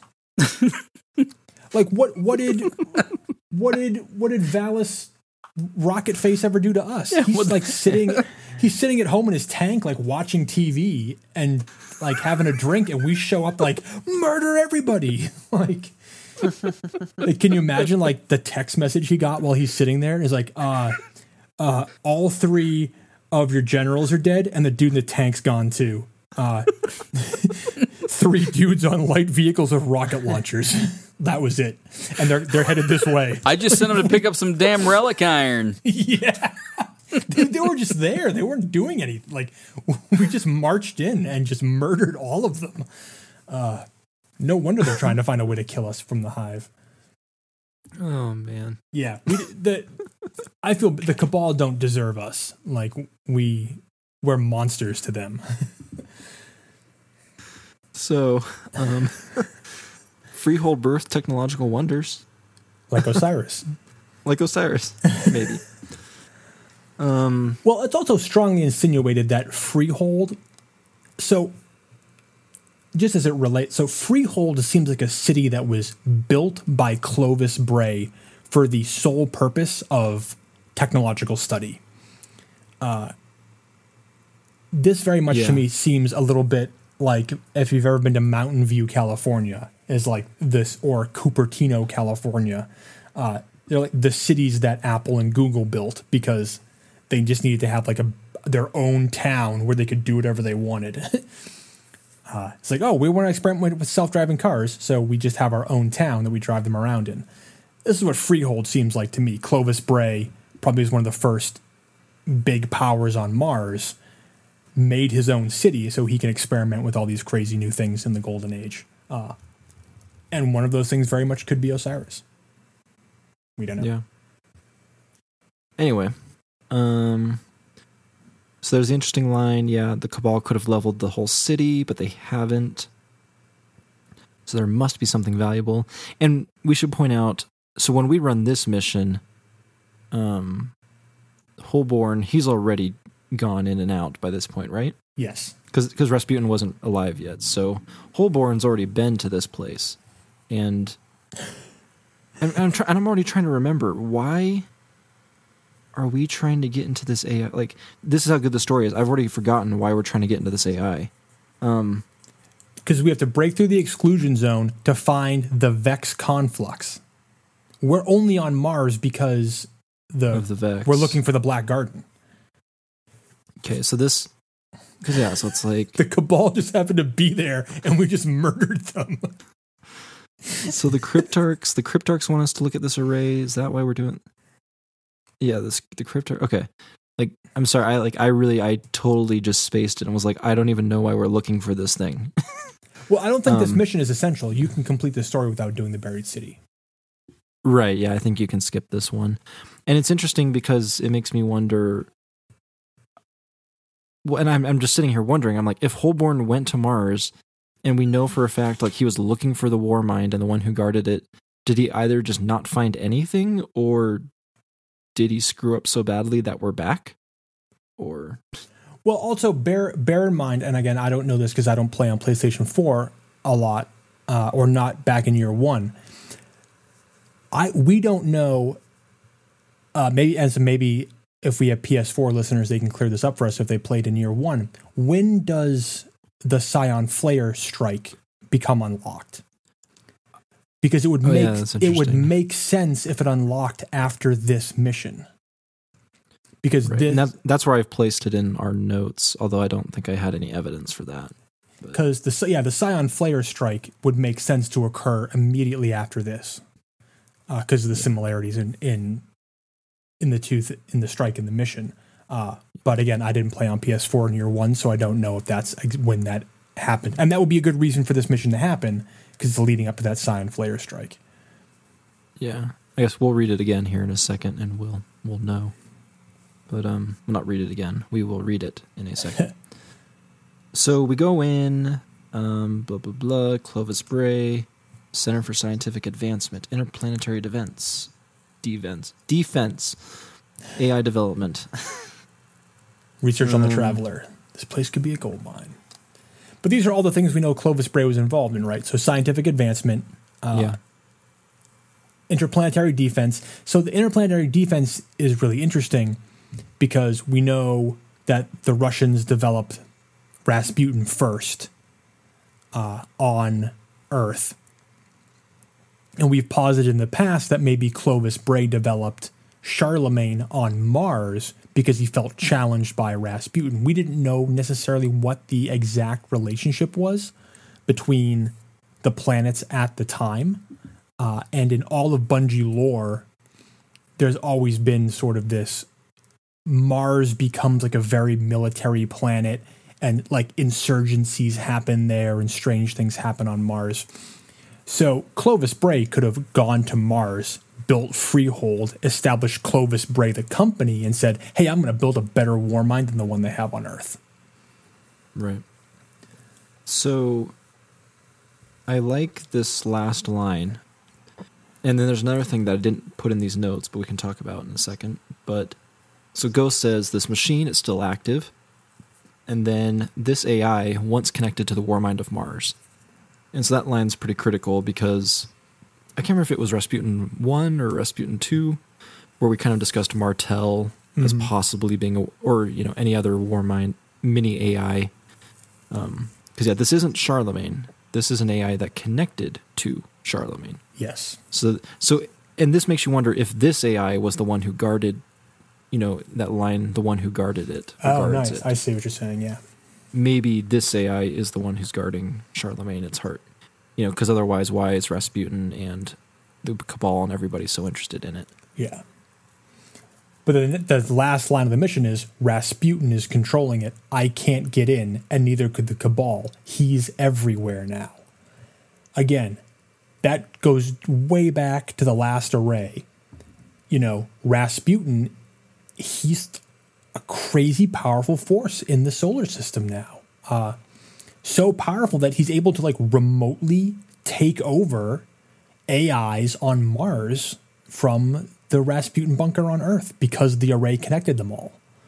Uh, like this is a huge, huge ramifications for even what the future can hold, but what's currently going on in in our in-game world. Rasputin controls huge amounts of military technology all through our system. Like for all we know, Rasputin could be fighting with the the Vex AIs to take Mercury back.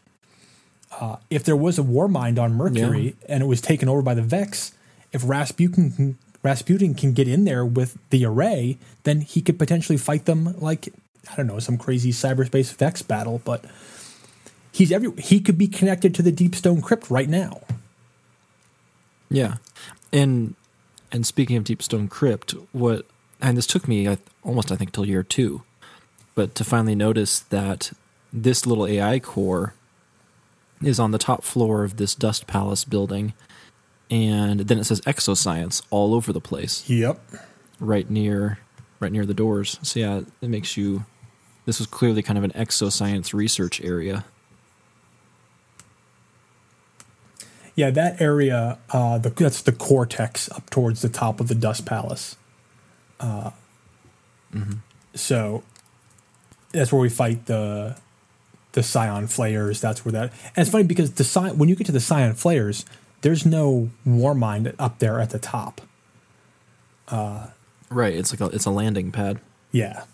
So it's also worth mentioning that the top of that tower is called the cortex, and a cortex is the outer layer of part of the brain uh, that's primarily concerned with consciousness. Uh, so if the fact that we don't know, again, it could be a translation thing. We don't know why it's called the cortex. If it was originally called the cortex during the golden age, uh, it makes sense that if Clovis Bray was doing AI and super consciousness development up there, that's appropriately named.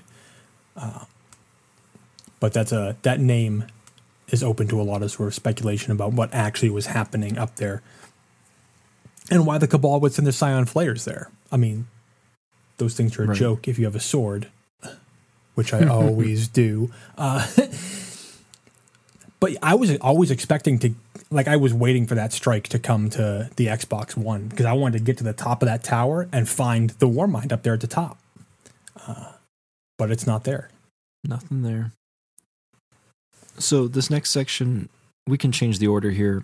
So I put the Ghost Fragment Rasputin 2 next because of that last line where Rasputin's everywhere now. Yeah. Um, so we could read that first and then jump to Dust Palace, or go to Dust Palace and then back to that. And Dust Palace is pretty short, but Yeah, well, let's just go right to Dust Palace. okay. So this one's pretty short. Um, there's not a lot of dialogue in that strike. But basically, a new Cabal force has unleashed powerful Psion Flayers to seize control of the old Martian war mind. And I don't like that line because we just learned we just learned in the previous mission that that Cortex thing isn't the war mind. Yeah. Face this new threat and secure what remains of the ancient network. Yeah, and then when you're flying in, uh, Cayde is like, the Dust Palace is lost to us again, back in Cabal hands. Word is, they've let Psion Flayers out of their cages to dig around in the central AI's cortex. Which means that they really want what's buried in there. If Rasputin was protecting it, it's valuable. We've got to flush those flares out. There's a lot of things. time, timing, I'm thinking then that the, the palace took place after that mission. Yes. So we don't know. It says that the central AI's cortex. Is that the actual AI's cortex, like its consciousness center, or is that the area we go to, the cortex? Uh, right. And the Also- central, and I mean, previously it says the war mind, but the central AI seems more like the building AI. Yes. Yeah, the building AI. Also, I- don't. Cayde doesn't know that Rasputin was protecting it. You know, in in the mission, we learned that Rasputin took it over and locked everyone out. That may not have been for protection. That may be because Rasputin wants to control the Martian war assets. Right. Which, which, which starts taking me back to like the one who guards it. I want to believe that's Martel or some other AI, but I'm thinking it's just not good writing.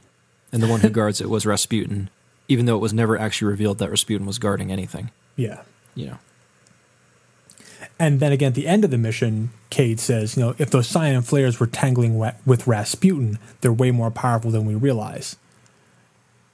And we don't even know that they were actually competing. Like, Yeah, we don't. Uh, yeah, at all. Uh, and again, this is if you didn't play on PS4 in year one, this is completely lost to you. Like it ends with the previous mission, and all we know is Rasputin is controlling an AI that used to connect to the war mind of Mars. Yeah. Uh, but this this strike adds a lot more information. May not all all of it may not be true or accurate, but it's the implications are way higher with this strike than they are with the mission. Yeah. So, and it's a short. There's only here one, two, three, literally four lines in the mission. Yeah. Basically, go to the top of the palace. All right, they're all dead, and then the line you read about tangling with Rasputin. So, So, but then we will backtrack to Ghost Fragment Rasputin 2 and we'll find out why the flares were there in the first place. yeah, and this is the one where I'm like, if anything deserved a cinematic, this deserved a cinematic. Yes. Um, so I got my own little summary I kind of wrote here. So yeah, so with Rasputin now controlling the controls Mars, um, he begins to test his powers. I think I did this because yeah, I don't have the entire card here because it's a pretty long card. Yeah. So we can either read kind of my summary of the first part or or just actually dig up the whole card and read the entire thing. Now we can just do this the summary here. So this Okay. is this is the recounting of a hunter on Mars. Yeah. So the early portions of the card, there's a hunter who was sent to Mars by Cayde, and she was sent there to hunt down Valus Tau Tau ugh, Valus to Ta- Arik. Ta Arik. Ta Arik. um, and then so she finds her, and she finds herself witness to a battle at Meridian Bay, um, and it's between Cabal and Vex. And then it says, but she can feel something else watching. And I don't know if that's because she's an exo and has crazy senses, or it's just you know the hairs on the back of her neck stood up. But anyway, so there's a battle with Cabal and Vex. The hunter is kind of perched, you know, off in the distance watching it, and then this net, the portion we're going to read happens. And Dragon, you haven't talked enough. Where are you? Re- read this thing.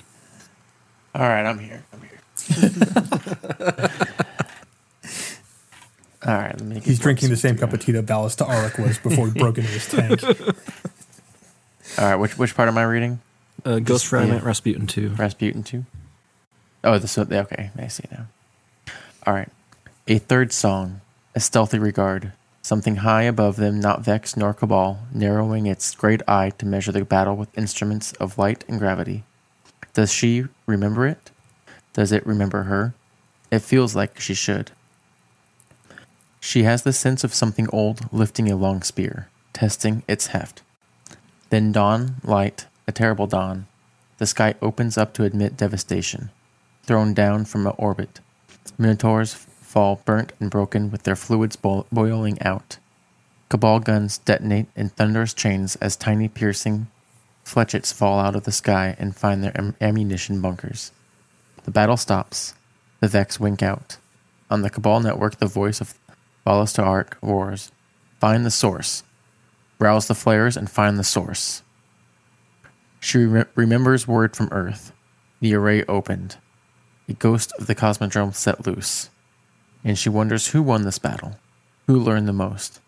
The Vex baiting out this new power, or the Cabal hunting it. Or the Warmind itself, testing its reborn strength.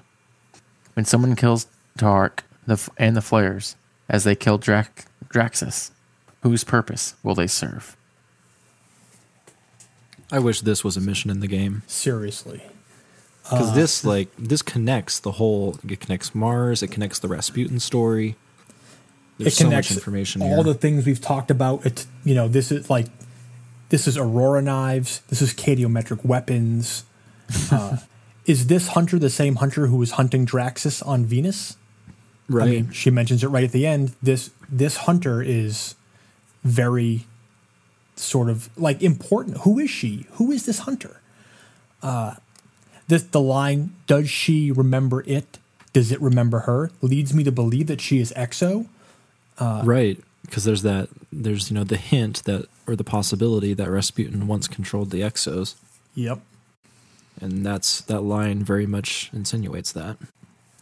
Yeah, and then so uh, then dawn light, a terrible dawn. Uh, tiny piercing flechettes fall out of the sky. Like this is this is cadiometric weaponry. When this is when it, Rasputin fighting with Aurora knives. when uh, when something was referred to it previously, was that Rasputin, or did we speculate that that was the Traveler? I don't remember. Well, when when Rasputin uses the word it, he's usually referring to the darkness. And it's capitalized, I believe. Yeah. Okay. The only re- the only reason I say that is whenever you said that, uh, you know, I mean, it could fit also that you know Guardians in general don't remember much. So could the Guardians remember something? You know, not necessarily an exo specifically, but All right. Well, then maybe she she's asked, seen maybe she's seen these weapons before, you know, but then she before asked, she died or "Does it remember her? Does it remember her?" right. Yeah. Yes.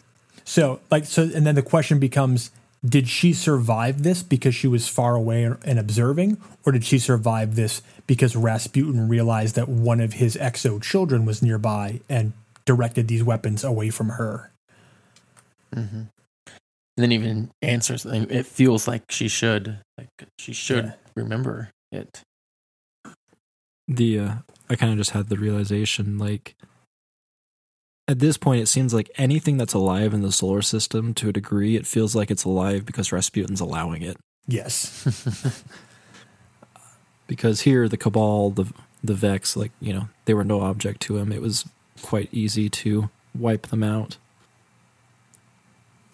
Yeah, and and, and, also I realized the reason I put this in the notes before Dust Palace I think is because that line where it says you know rouse the flares find the source so I'm thinking this took place and then after this we get the Dust Palace strike yes, yeah, and that's Valus Ta'aurc saying, "Hey, I want to know what what caused this crazy orbital strike to happen." Uh, and So could you imagine if the strike had opened with this cinematic, and then like it ends with Valus Ta'aurc like rousing the flares and yelling at them to find the source, and then we drop into the Dust Palace strike? Or not Uh, even not even Such a missed opportunity.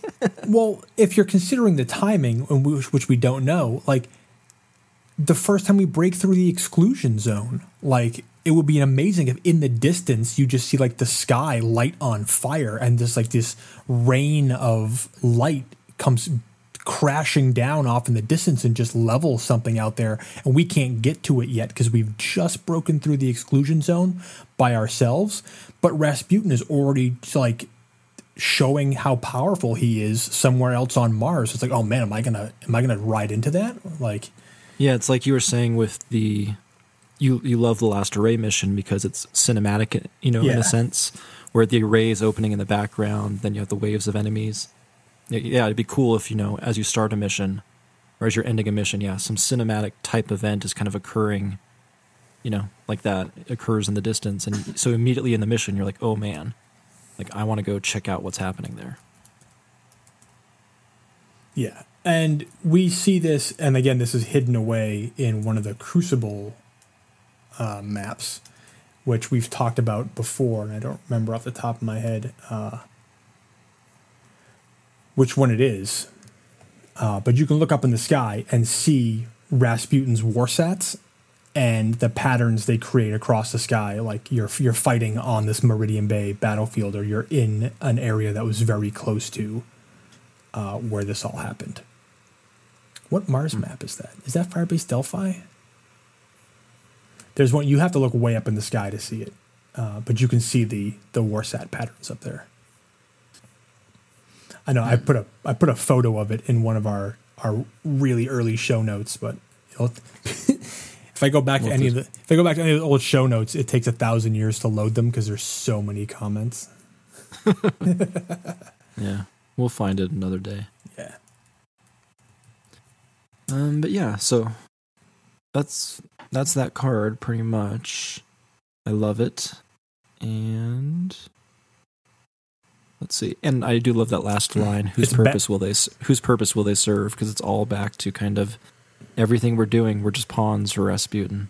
It's Bastion is the map. Okay. uh, and I will put a link to uh, the actual that actual screenshot. I'll put a link to it in the show notes, and where you can very clearly see the warsats in the sky and all the devastation that's happened on the field. And that's the really big one too, right? Yes, yes, So that would explain why we don't see it very often. yep. Alrighty. So next, skipping over Dust Palace. Um, so here we kind of go back into. This is kind of on the bridge, right, right after the vanilla game is kind of wrapping up, and before the Dark Below starts. I just have the original Rasputin Grimoire in here to kind of reiterate the Vanguard's original hopes for Rasputin. So, I'll just read this really quick. Okay. Threatened by a convergence of fallen and high forces, Rasputin exploited the reactivation of the Cosmodrome's terrestrial space array to extend itself across the inner solar system. The Guardian Vanguard hoped that Rasputin might make a powerful ally capable of mapping and re- reviving Golden Age military assets and recruiting them for the city's defenses. But Rasputin has proven recalcitrant and high handed, unresponsive to the city's outreach. We cannot characterize Rasputin's strategic objectives and capabilities, cannot define its physical or computational architecture, cannot ascertain its disposition with regard to the city, and cannot be sure it retains memory of events before the collapse. Perhaps what remains is only an automatic shell, defending itself by reflex. No. or perhaps Rasputin's objective has changed, transformed by some vital information obtained during those dark days. Yes. Rasputin's survival opens the possibility that other war minds may be, may be revivable. Please. Opening weapons systems to aid in city defenses. The Vanguard and the Consensus hope that continued outreach uh, towards Rasputin will develop into a strategic alliance. Remind me, the Consensus is that Speaker plus Vanguard plus That's- factions? Yes, that's the yeah the triangle of speaker, vanguard, and factions all balancing each other out. Okay, so yeah, so that's kind of I like that card just because it's a nice summary of what occurred and it's a nice summary of kind of what their hopes are and like you know their initial ideas of what Rasputin may be doing. And a lot of those questions he asks we already know the answers to. Yeah, And we also know that a lot of those original hopes are kind of dashed. and for listeners, if you don't know, recalcitrant just means uncooperative. Cool. I read it like I knew, but I really didn't know. Yeah, it just means somebody who's very, very uncooperative or stubborn. So, but yeah, that's a great. That card's a great summary, uh, and it shows that we don't, we don't know, we don't know what Rasputin's up to for all our positing and for all our sort of looking in, and seeing what's possible within the game itself. He's hugely powerful, and he owes allegiance to nobody. I mean, he could decide that the Guardians are a threat to humanity and annihilate all of us. So. And so so going into the dark below, I love this card because it's more of like, hey look, Rasputin has to do with everything, but you wouldn't have known that. so it's it's Omnigul um, in Ghost Fragment Hive 3. And you've got some I'll let you read this drop since you got some comments in here, or read the parts you want. But it's hilarious because yeah, it starts talking about Omnigul is here for Rasputin. I mean, I, I you can get that I guess from the you know the mission where she's in the bunker, but it kind of goes back to like Rasputin's the center point of this game in a sense, but Yeah. sometimes he's relegated to the background. Well, this is huge, right? This is the first time we ever get into, well, that's the mission, RAS 2, the actual Rasputin bunker. But yeah, there's a lot of stuff in here that just, and again, a lot of this is, again, Eris is not reliable with her information. She just says things that are impossible to prove or just completely contradict herself in other areas. So I take everything that she says with a complete grain of salt. Also, some of these cards, I, I hate this conversation between Ikora and Eris. Like, it is just, they say here in a thousand words what could have been said in 15. Like, it's just, this, this conversation does not play out like a conversation between two people would actually play out. Uh, Wow, I I scrolled down to see when this thing ended, and I realized what you're saying. Yeah. It just goes and goes. it just yeah anyway uh so the the tagline for this card is the nightmares will crawl across this world and the machines of old will rest silent as they witness the final light of this seemingly eternal dusk doesn't say eris said that but eris said that uh so there's a conversation between ikora and eris about omnigul and what they're trying to they're trying to discern what Omnigul's motivations are. Uh, I don't think there's a need to read the whole thing, but there's a great line in here by Ikora where she says, uh, No, not, I don't question your belief. I'm asking why she is here. Why Earth? Please try to be clear. This is, there's no time for cryptic half answers and almost truths. And then I put the comment, why can't we say that to Eris? Uh, And Eris's reply just, heh. Yeah. Still, she laughs. Uh, There may be no stopping what comes. The Hive in old Russia, in that dead land. Their assault in the Cosmodrome is no coincidence. They move against the light with purpose, always with purpose. And then Ikora says, The Warmind? Uh, and Eris says, Rasputin, yes. The last failsafe against the night. How does she know that? Uh, anyway, Ikora, uh, he's still yet to heed our calls, I'm aware. But it seems but seems just. Eris, just is enough. Just can save us all. How? Why does Eris have so much faith in Rasputin? I don't understand where this. Like, Eris is completely So- convinced that Rasputin is this great benevolent thing that will save everybody. How does she know that? We just recently discovered that Rasputin was even in existence. Right. Well, I'm thinking this is spin foil, but I mean, we know that Oryx hates Rasputin. And I mean, the Hive, I mean, Omnigul clearly knows about Rasputin. The Hive have always had this fascination with Rasputin. Yeah. Um In the in the new strike, the Malok strike, one of the uh, lines, Eris, the ghost says, like, how does she see this stuff? Or something along those lines. And, er- and Eris basically says, I see better now than I ever did. Yeah. and so it, it makes me wonder if like she knows a lot of these things because of things she can see from the hive's perspective that maybe we can't Didn't the ghost say something like, but she's blindfolded? yeah. yeah and then yeah and But she's like i see better with these three eyes than i ever something like that But that doesn't explain like maybe if she was totally devoted to her fanaticism. But like so she has witnessed via third party that Rasputin could pose a threat to the hive and suddenly she's like Rasputin can save us all. He he can do it. He can do it. That's that's the one. Go find him. Like come on. yeah uh, and can i just point out like so i love how there's this whole thing where it's like omnigul wants rasputin da da da and it's like oh like that's why the hive showed up in the last array Yes, we learned that way later. yeah because omnigul basically sent them essentially Yes, and those Yeah. are those are yellow hive that attack you in the last array, which are Crota's minions. right uh, And there's a couple more lines here. Eris, I don't know. Destroying Rasputin would cost us a treasure beyond belief, but such fury twisted to the hive's ends. This is something I've never understood in all of the dark below. Like, okay, I understand that Rasputin poses a huge threat to the hive. He poses a huge threat potentially to Oryx. We've discussed numerous reasons why. Uh, but why does any anybody think that they could control Rasputin? Even the Hive have to understand that.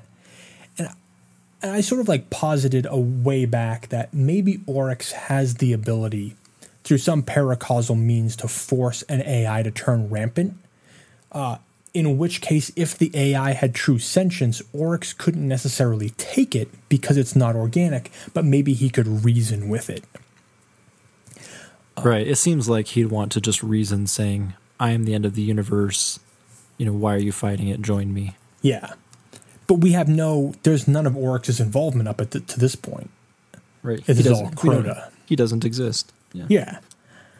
Uh, so it, that plot line that the Hive are trying to infiltrate Rasputin to control, it just doesn't make any sense to me.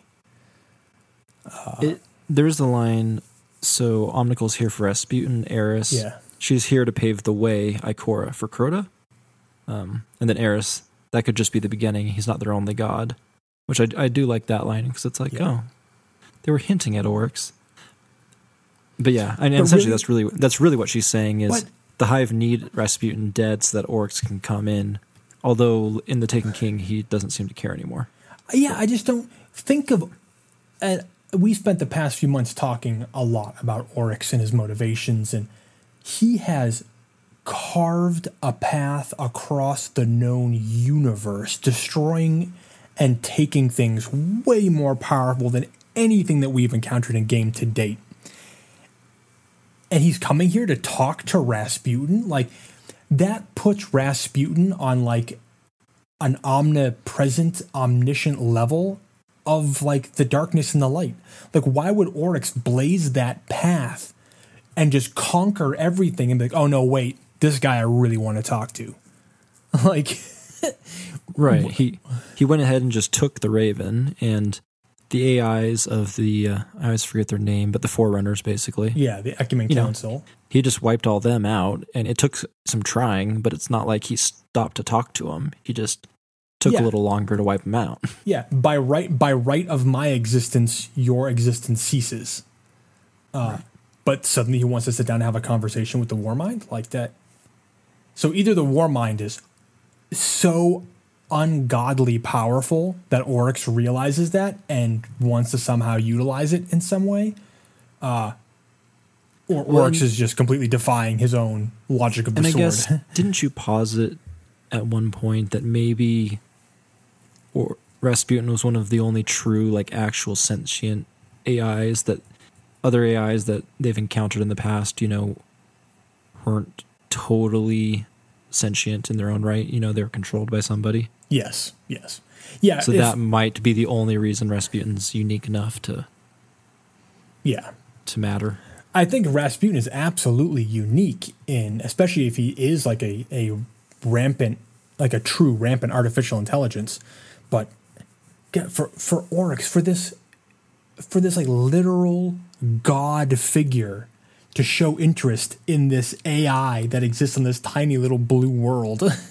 like, oh, so the traveler happens to be here. And again, we talked about the fact that, you know, maybe Rasputin did the one thing that Oryx never could, which was stop the traveler from running. If Loki Right. Crown did in fact happen, that could have been enough to spark Oryx's interest. But man, t- they put an awful. If that's the case, right? You could never learn that in game. Never. oh yeah. yeah. And you would never be able to discern the motivations of the hive ever in game. Uh, as as the player, there'd be no way to know why the hive care about Rasputin, except for this insane theory that we have put together on this show, you know, by by spending you know dozens and dozens of hours reading grimoire cards. Uh, So that's it's just an interesting question uh, on why Oryx cares so much about Rasputin. yeah. Uh, and then we have some more inconsistencies in this card. Let's get through this card uh, from Eris. so, uh, Eris, it may be too late. Ikora, then you need a new army. Eris, I've made that mistake before. Really, Eris? When did you raise an army? Because I don't recall that ever happening. uh, uh, which is amazing because even the first Crota Fire team wasn't put together by Eris. It was put together by Ariana 3. So That's true. again, there's a chance that nobody knows what happened to that. The only story we know about the first Crota Fire team is the one told to us by Eris, and she could tell us whatever she wants. Uh, yeah. Ikora, you saved us all, your sacrifice. I'd love that one explained. How exactly did Eris save everyone? Because I think by that point, Crota had already killed everyone. I mean, what what story did Eris tell Ikora to make Ikora believe that Eris saved everyone? Yeah. That's a good question. And if anything, it was Toland who decided to just go have a conversation with Death. And And then Eris says, I am still here. My sacrifice was. What sacrifice?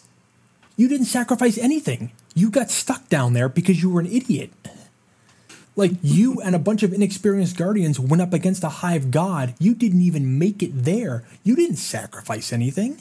Like- right, I mean, if if anything, it was our sacrifice. And yeah, she makes it out like she's like the general of this army. Yeah, like like she did some grand benevolent thing and sacrificed all this. Oh, she's the tragic hero of this story. She did nothing. she got stuck down there with Toland's She- book. She hid for a while. yeah, like what is her sacrifice that she carved her own eyes out so she could see better in the dark? What did that do for us? Nothing. Like the only plausible thing that we have is that she made it back out alive enough to warn us so we could go do the heavy lifting.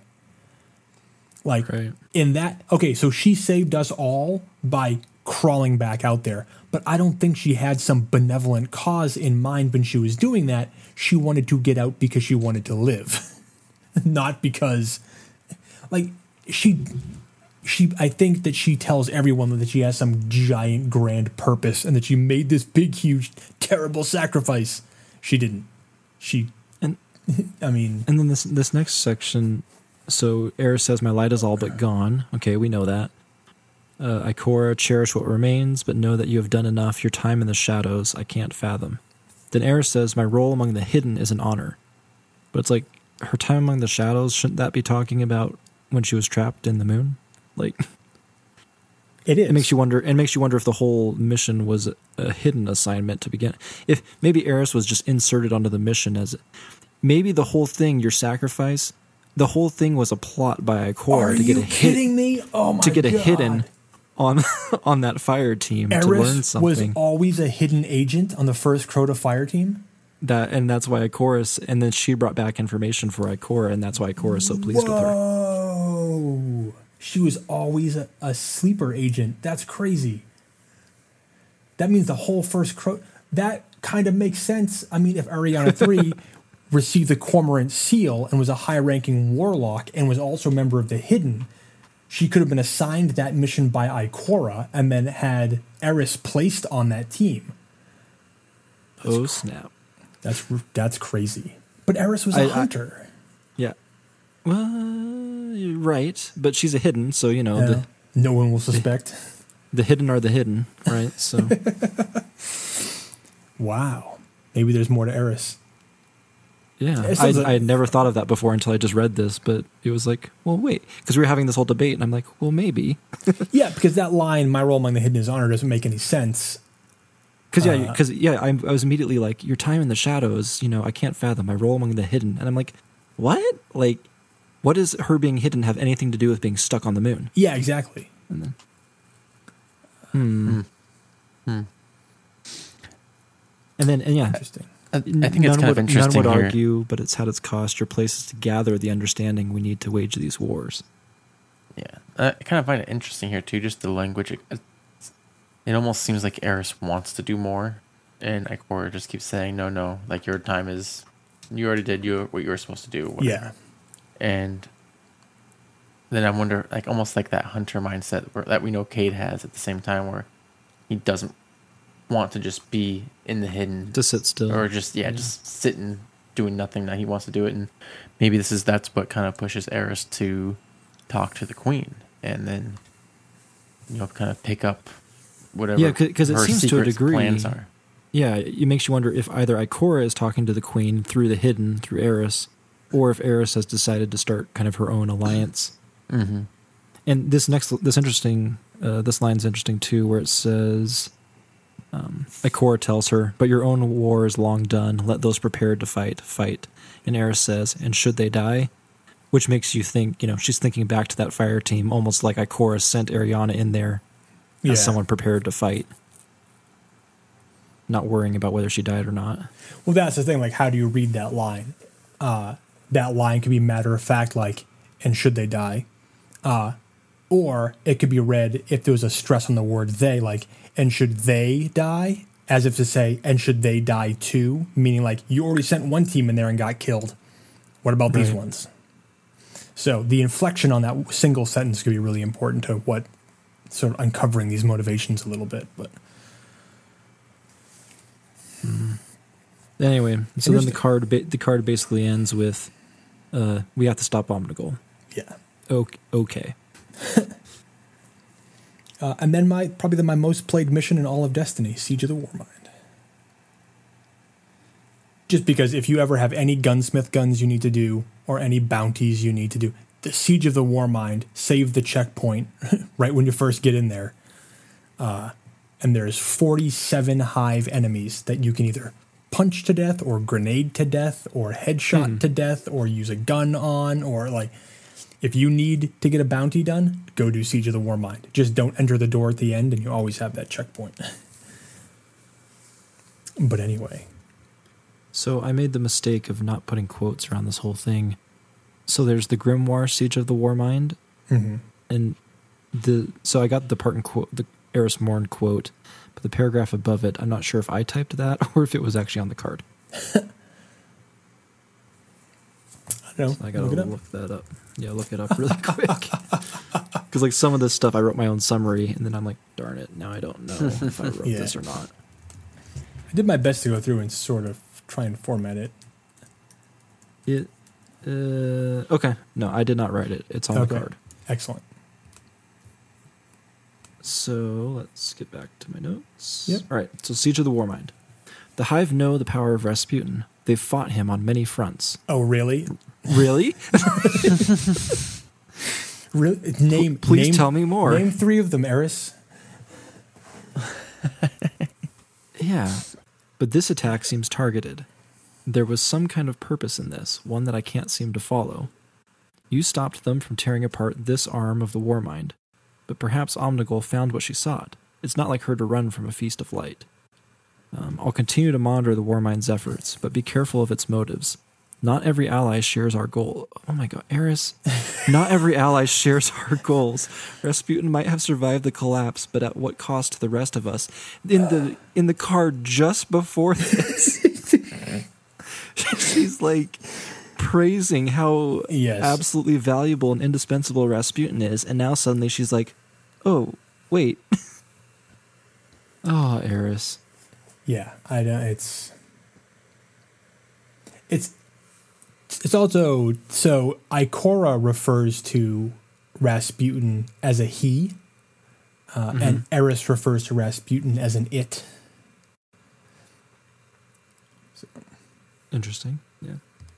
Uh, And from ev- from evidence in game, Omnigul never did find anything, right? I mean, we've never seen any no, because we anything really pop up ever. Yeah, we we fight her out of there.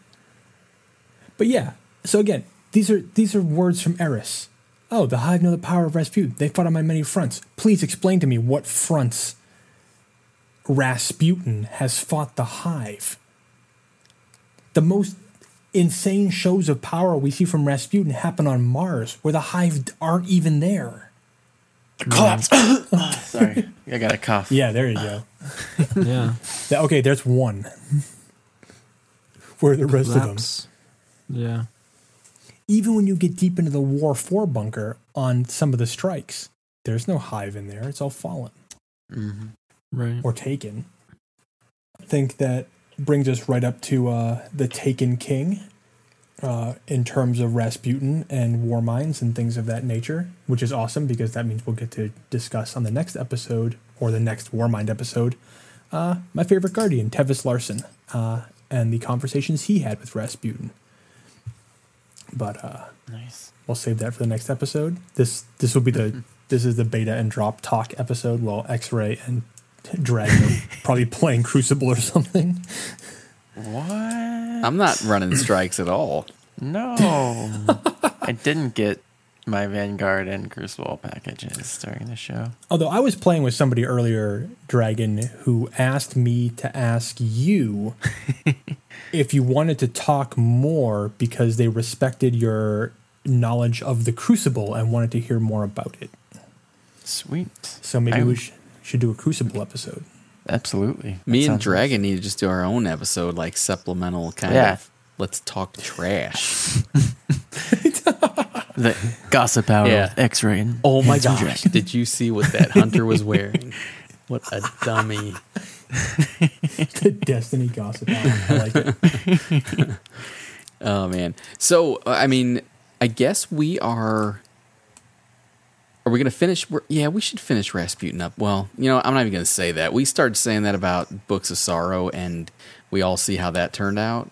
So Yeah. hopefully, I'm still on the I'm still on the hook for one more. Of those. Yeah, yeah. We'll have at least one more Rasputin episode, if not more. But, uh, but man, it, it's good stuff. And, and it wasn't that, you know, like I said, I did want Beta. This is something that, that Beta's passionate about and, and Drop put a lot of time in, you know, reviewing the notes and everything. So absolutely, this is this was a great conversation to, to be a fly on the wall and just uh, just listen in and, and I was I was here. I wasn't messing around. So uh we uh had a great time again thanks everyone for joining us uh, you can find us on twitter at dghoststories you can email us at destinyghoststories at gmail.com if you want to send us any comments or questions reviews uh, we're up on itunes and podbean Uh, and like I mentioned earlier in the episode, uh,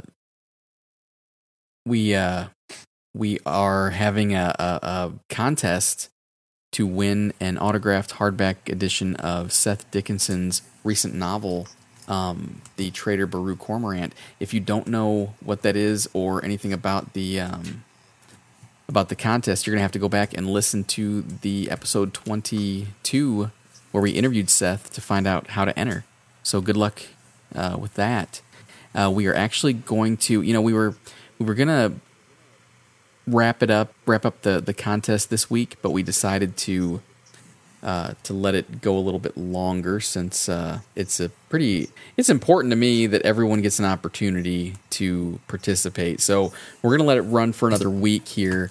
Uh, so the deadline is midnight on Saturday, April twenty third, Wow. Central Standard Time, because that's the time zone I'm in. So I'm making the rules. Oh. I'm So- still not allowed to enter, right? Um, no, and you better not use any like I was gonna say, what if I use like an alias? Yeah. Uh. But you know what? We'll maybe maybe we can you know Seth was a, a good guy. Maybe we can talk to him and, and find out how much his his autograph costs for us. Yeah. What's going to happen is he's going to listen to this episode and he wrote a bunch of these cards probably, and it's like, oh, that that dude is making fun of my writing again. He gets nothing. never getting my autograph ever. He's gonna he's gonna send me a copy of his book with anthrax in it. Whoa. so, but no, no, we're not eligible to win, unfortunately. But it's such a such a cool, cool uh, gift. Uh, I can't. Yeah, I, really I was still, yeah, it was so awesome that he he uh, said, "Hey, I'll donate one." I got him. I got him laying around. I just picture him like laying, like sitting on this huge throne of his own novels. Like, yes, look at me. You want one? Just like toss them out. Here you go. but no, it's a great book. You need to check it out, whether you win the contest or not. It's on Amazon. Um, so again, the Traitor Baru Cormorant, uh, good stuff. Um, I think that about does it. Uh, we don't have much else to talk about right now. So again, uh, April is our big month. We're going to try to get some more fun stuff going for you. Um, a few things kind of of out of the the ordinary for us. Maybe we'll we'll uh, try to move outside of the realm of audio only and and do something. If you guys can figure out what that is. Uh, I'm no no promises. We'll see what happens. It's uh, the month is man, the month is flying by. Actually, in all Right. I know, it's honesty, it's- crazy. Yeah, uh, but we've had a had a good time. So started off with uh, our April Fool's Day episode, which everyone loved. And again, sorry for anybody who No feels negative foolish. feedback at all from that. um, oh man, did you guys see like the like last like the middle of last week or end of last week? We got another comment about it. They were like, "Oh, Did we? all we can hear like- is X-ray." Yeah, yeah. It was like on the what's today? Today's the I don't even know. it was like the Today's the 18th. 10th or 11th or Yeah, something. it was like the 10th or 11th or something. Somebody's like, I can only hear X-ray. Is something wrong? And I'm like, um, I think the only thing wrong is that you weren't paying attention to the date. I think you don't know what the date is. and then he comes back. And he's like, Oh yeah, never mind. it Yeah, was awesome. It doesn't even say April Fools or something like that in the title. It does. It says uh, episode thank you, the thank you episode, April Fool's Day. and it's still I guess I don't I don't know I don't know what else to do. I maybe I should just go back and record a little intro that says April Fool's Day. This isn't real. It's But- just you saying April Fools for an hour. Oh my gosh, I'm not sure I could do that. I could try, say it like a million different ways, but Challenge accepted. uh, that's what happened when I agreed to do the thank you episode. I'm like, okay, I'm finally going to do that. And yeah. All right. Well, great Rasputin talk. Good times. Thank you, uh, Drop, Slash, and Beta, for all your hard work again. And to all our terrific listeners, our fan chat, everybody who, uh, who gives us some amazing feedback and, and helps us out every day. So thank you. And we Yeah. will see you next time. Have a good night. Yeah, Good night, everyone.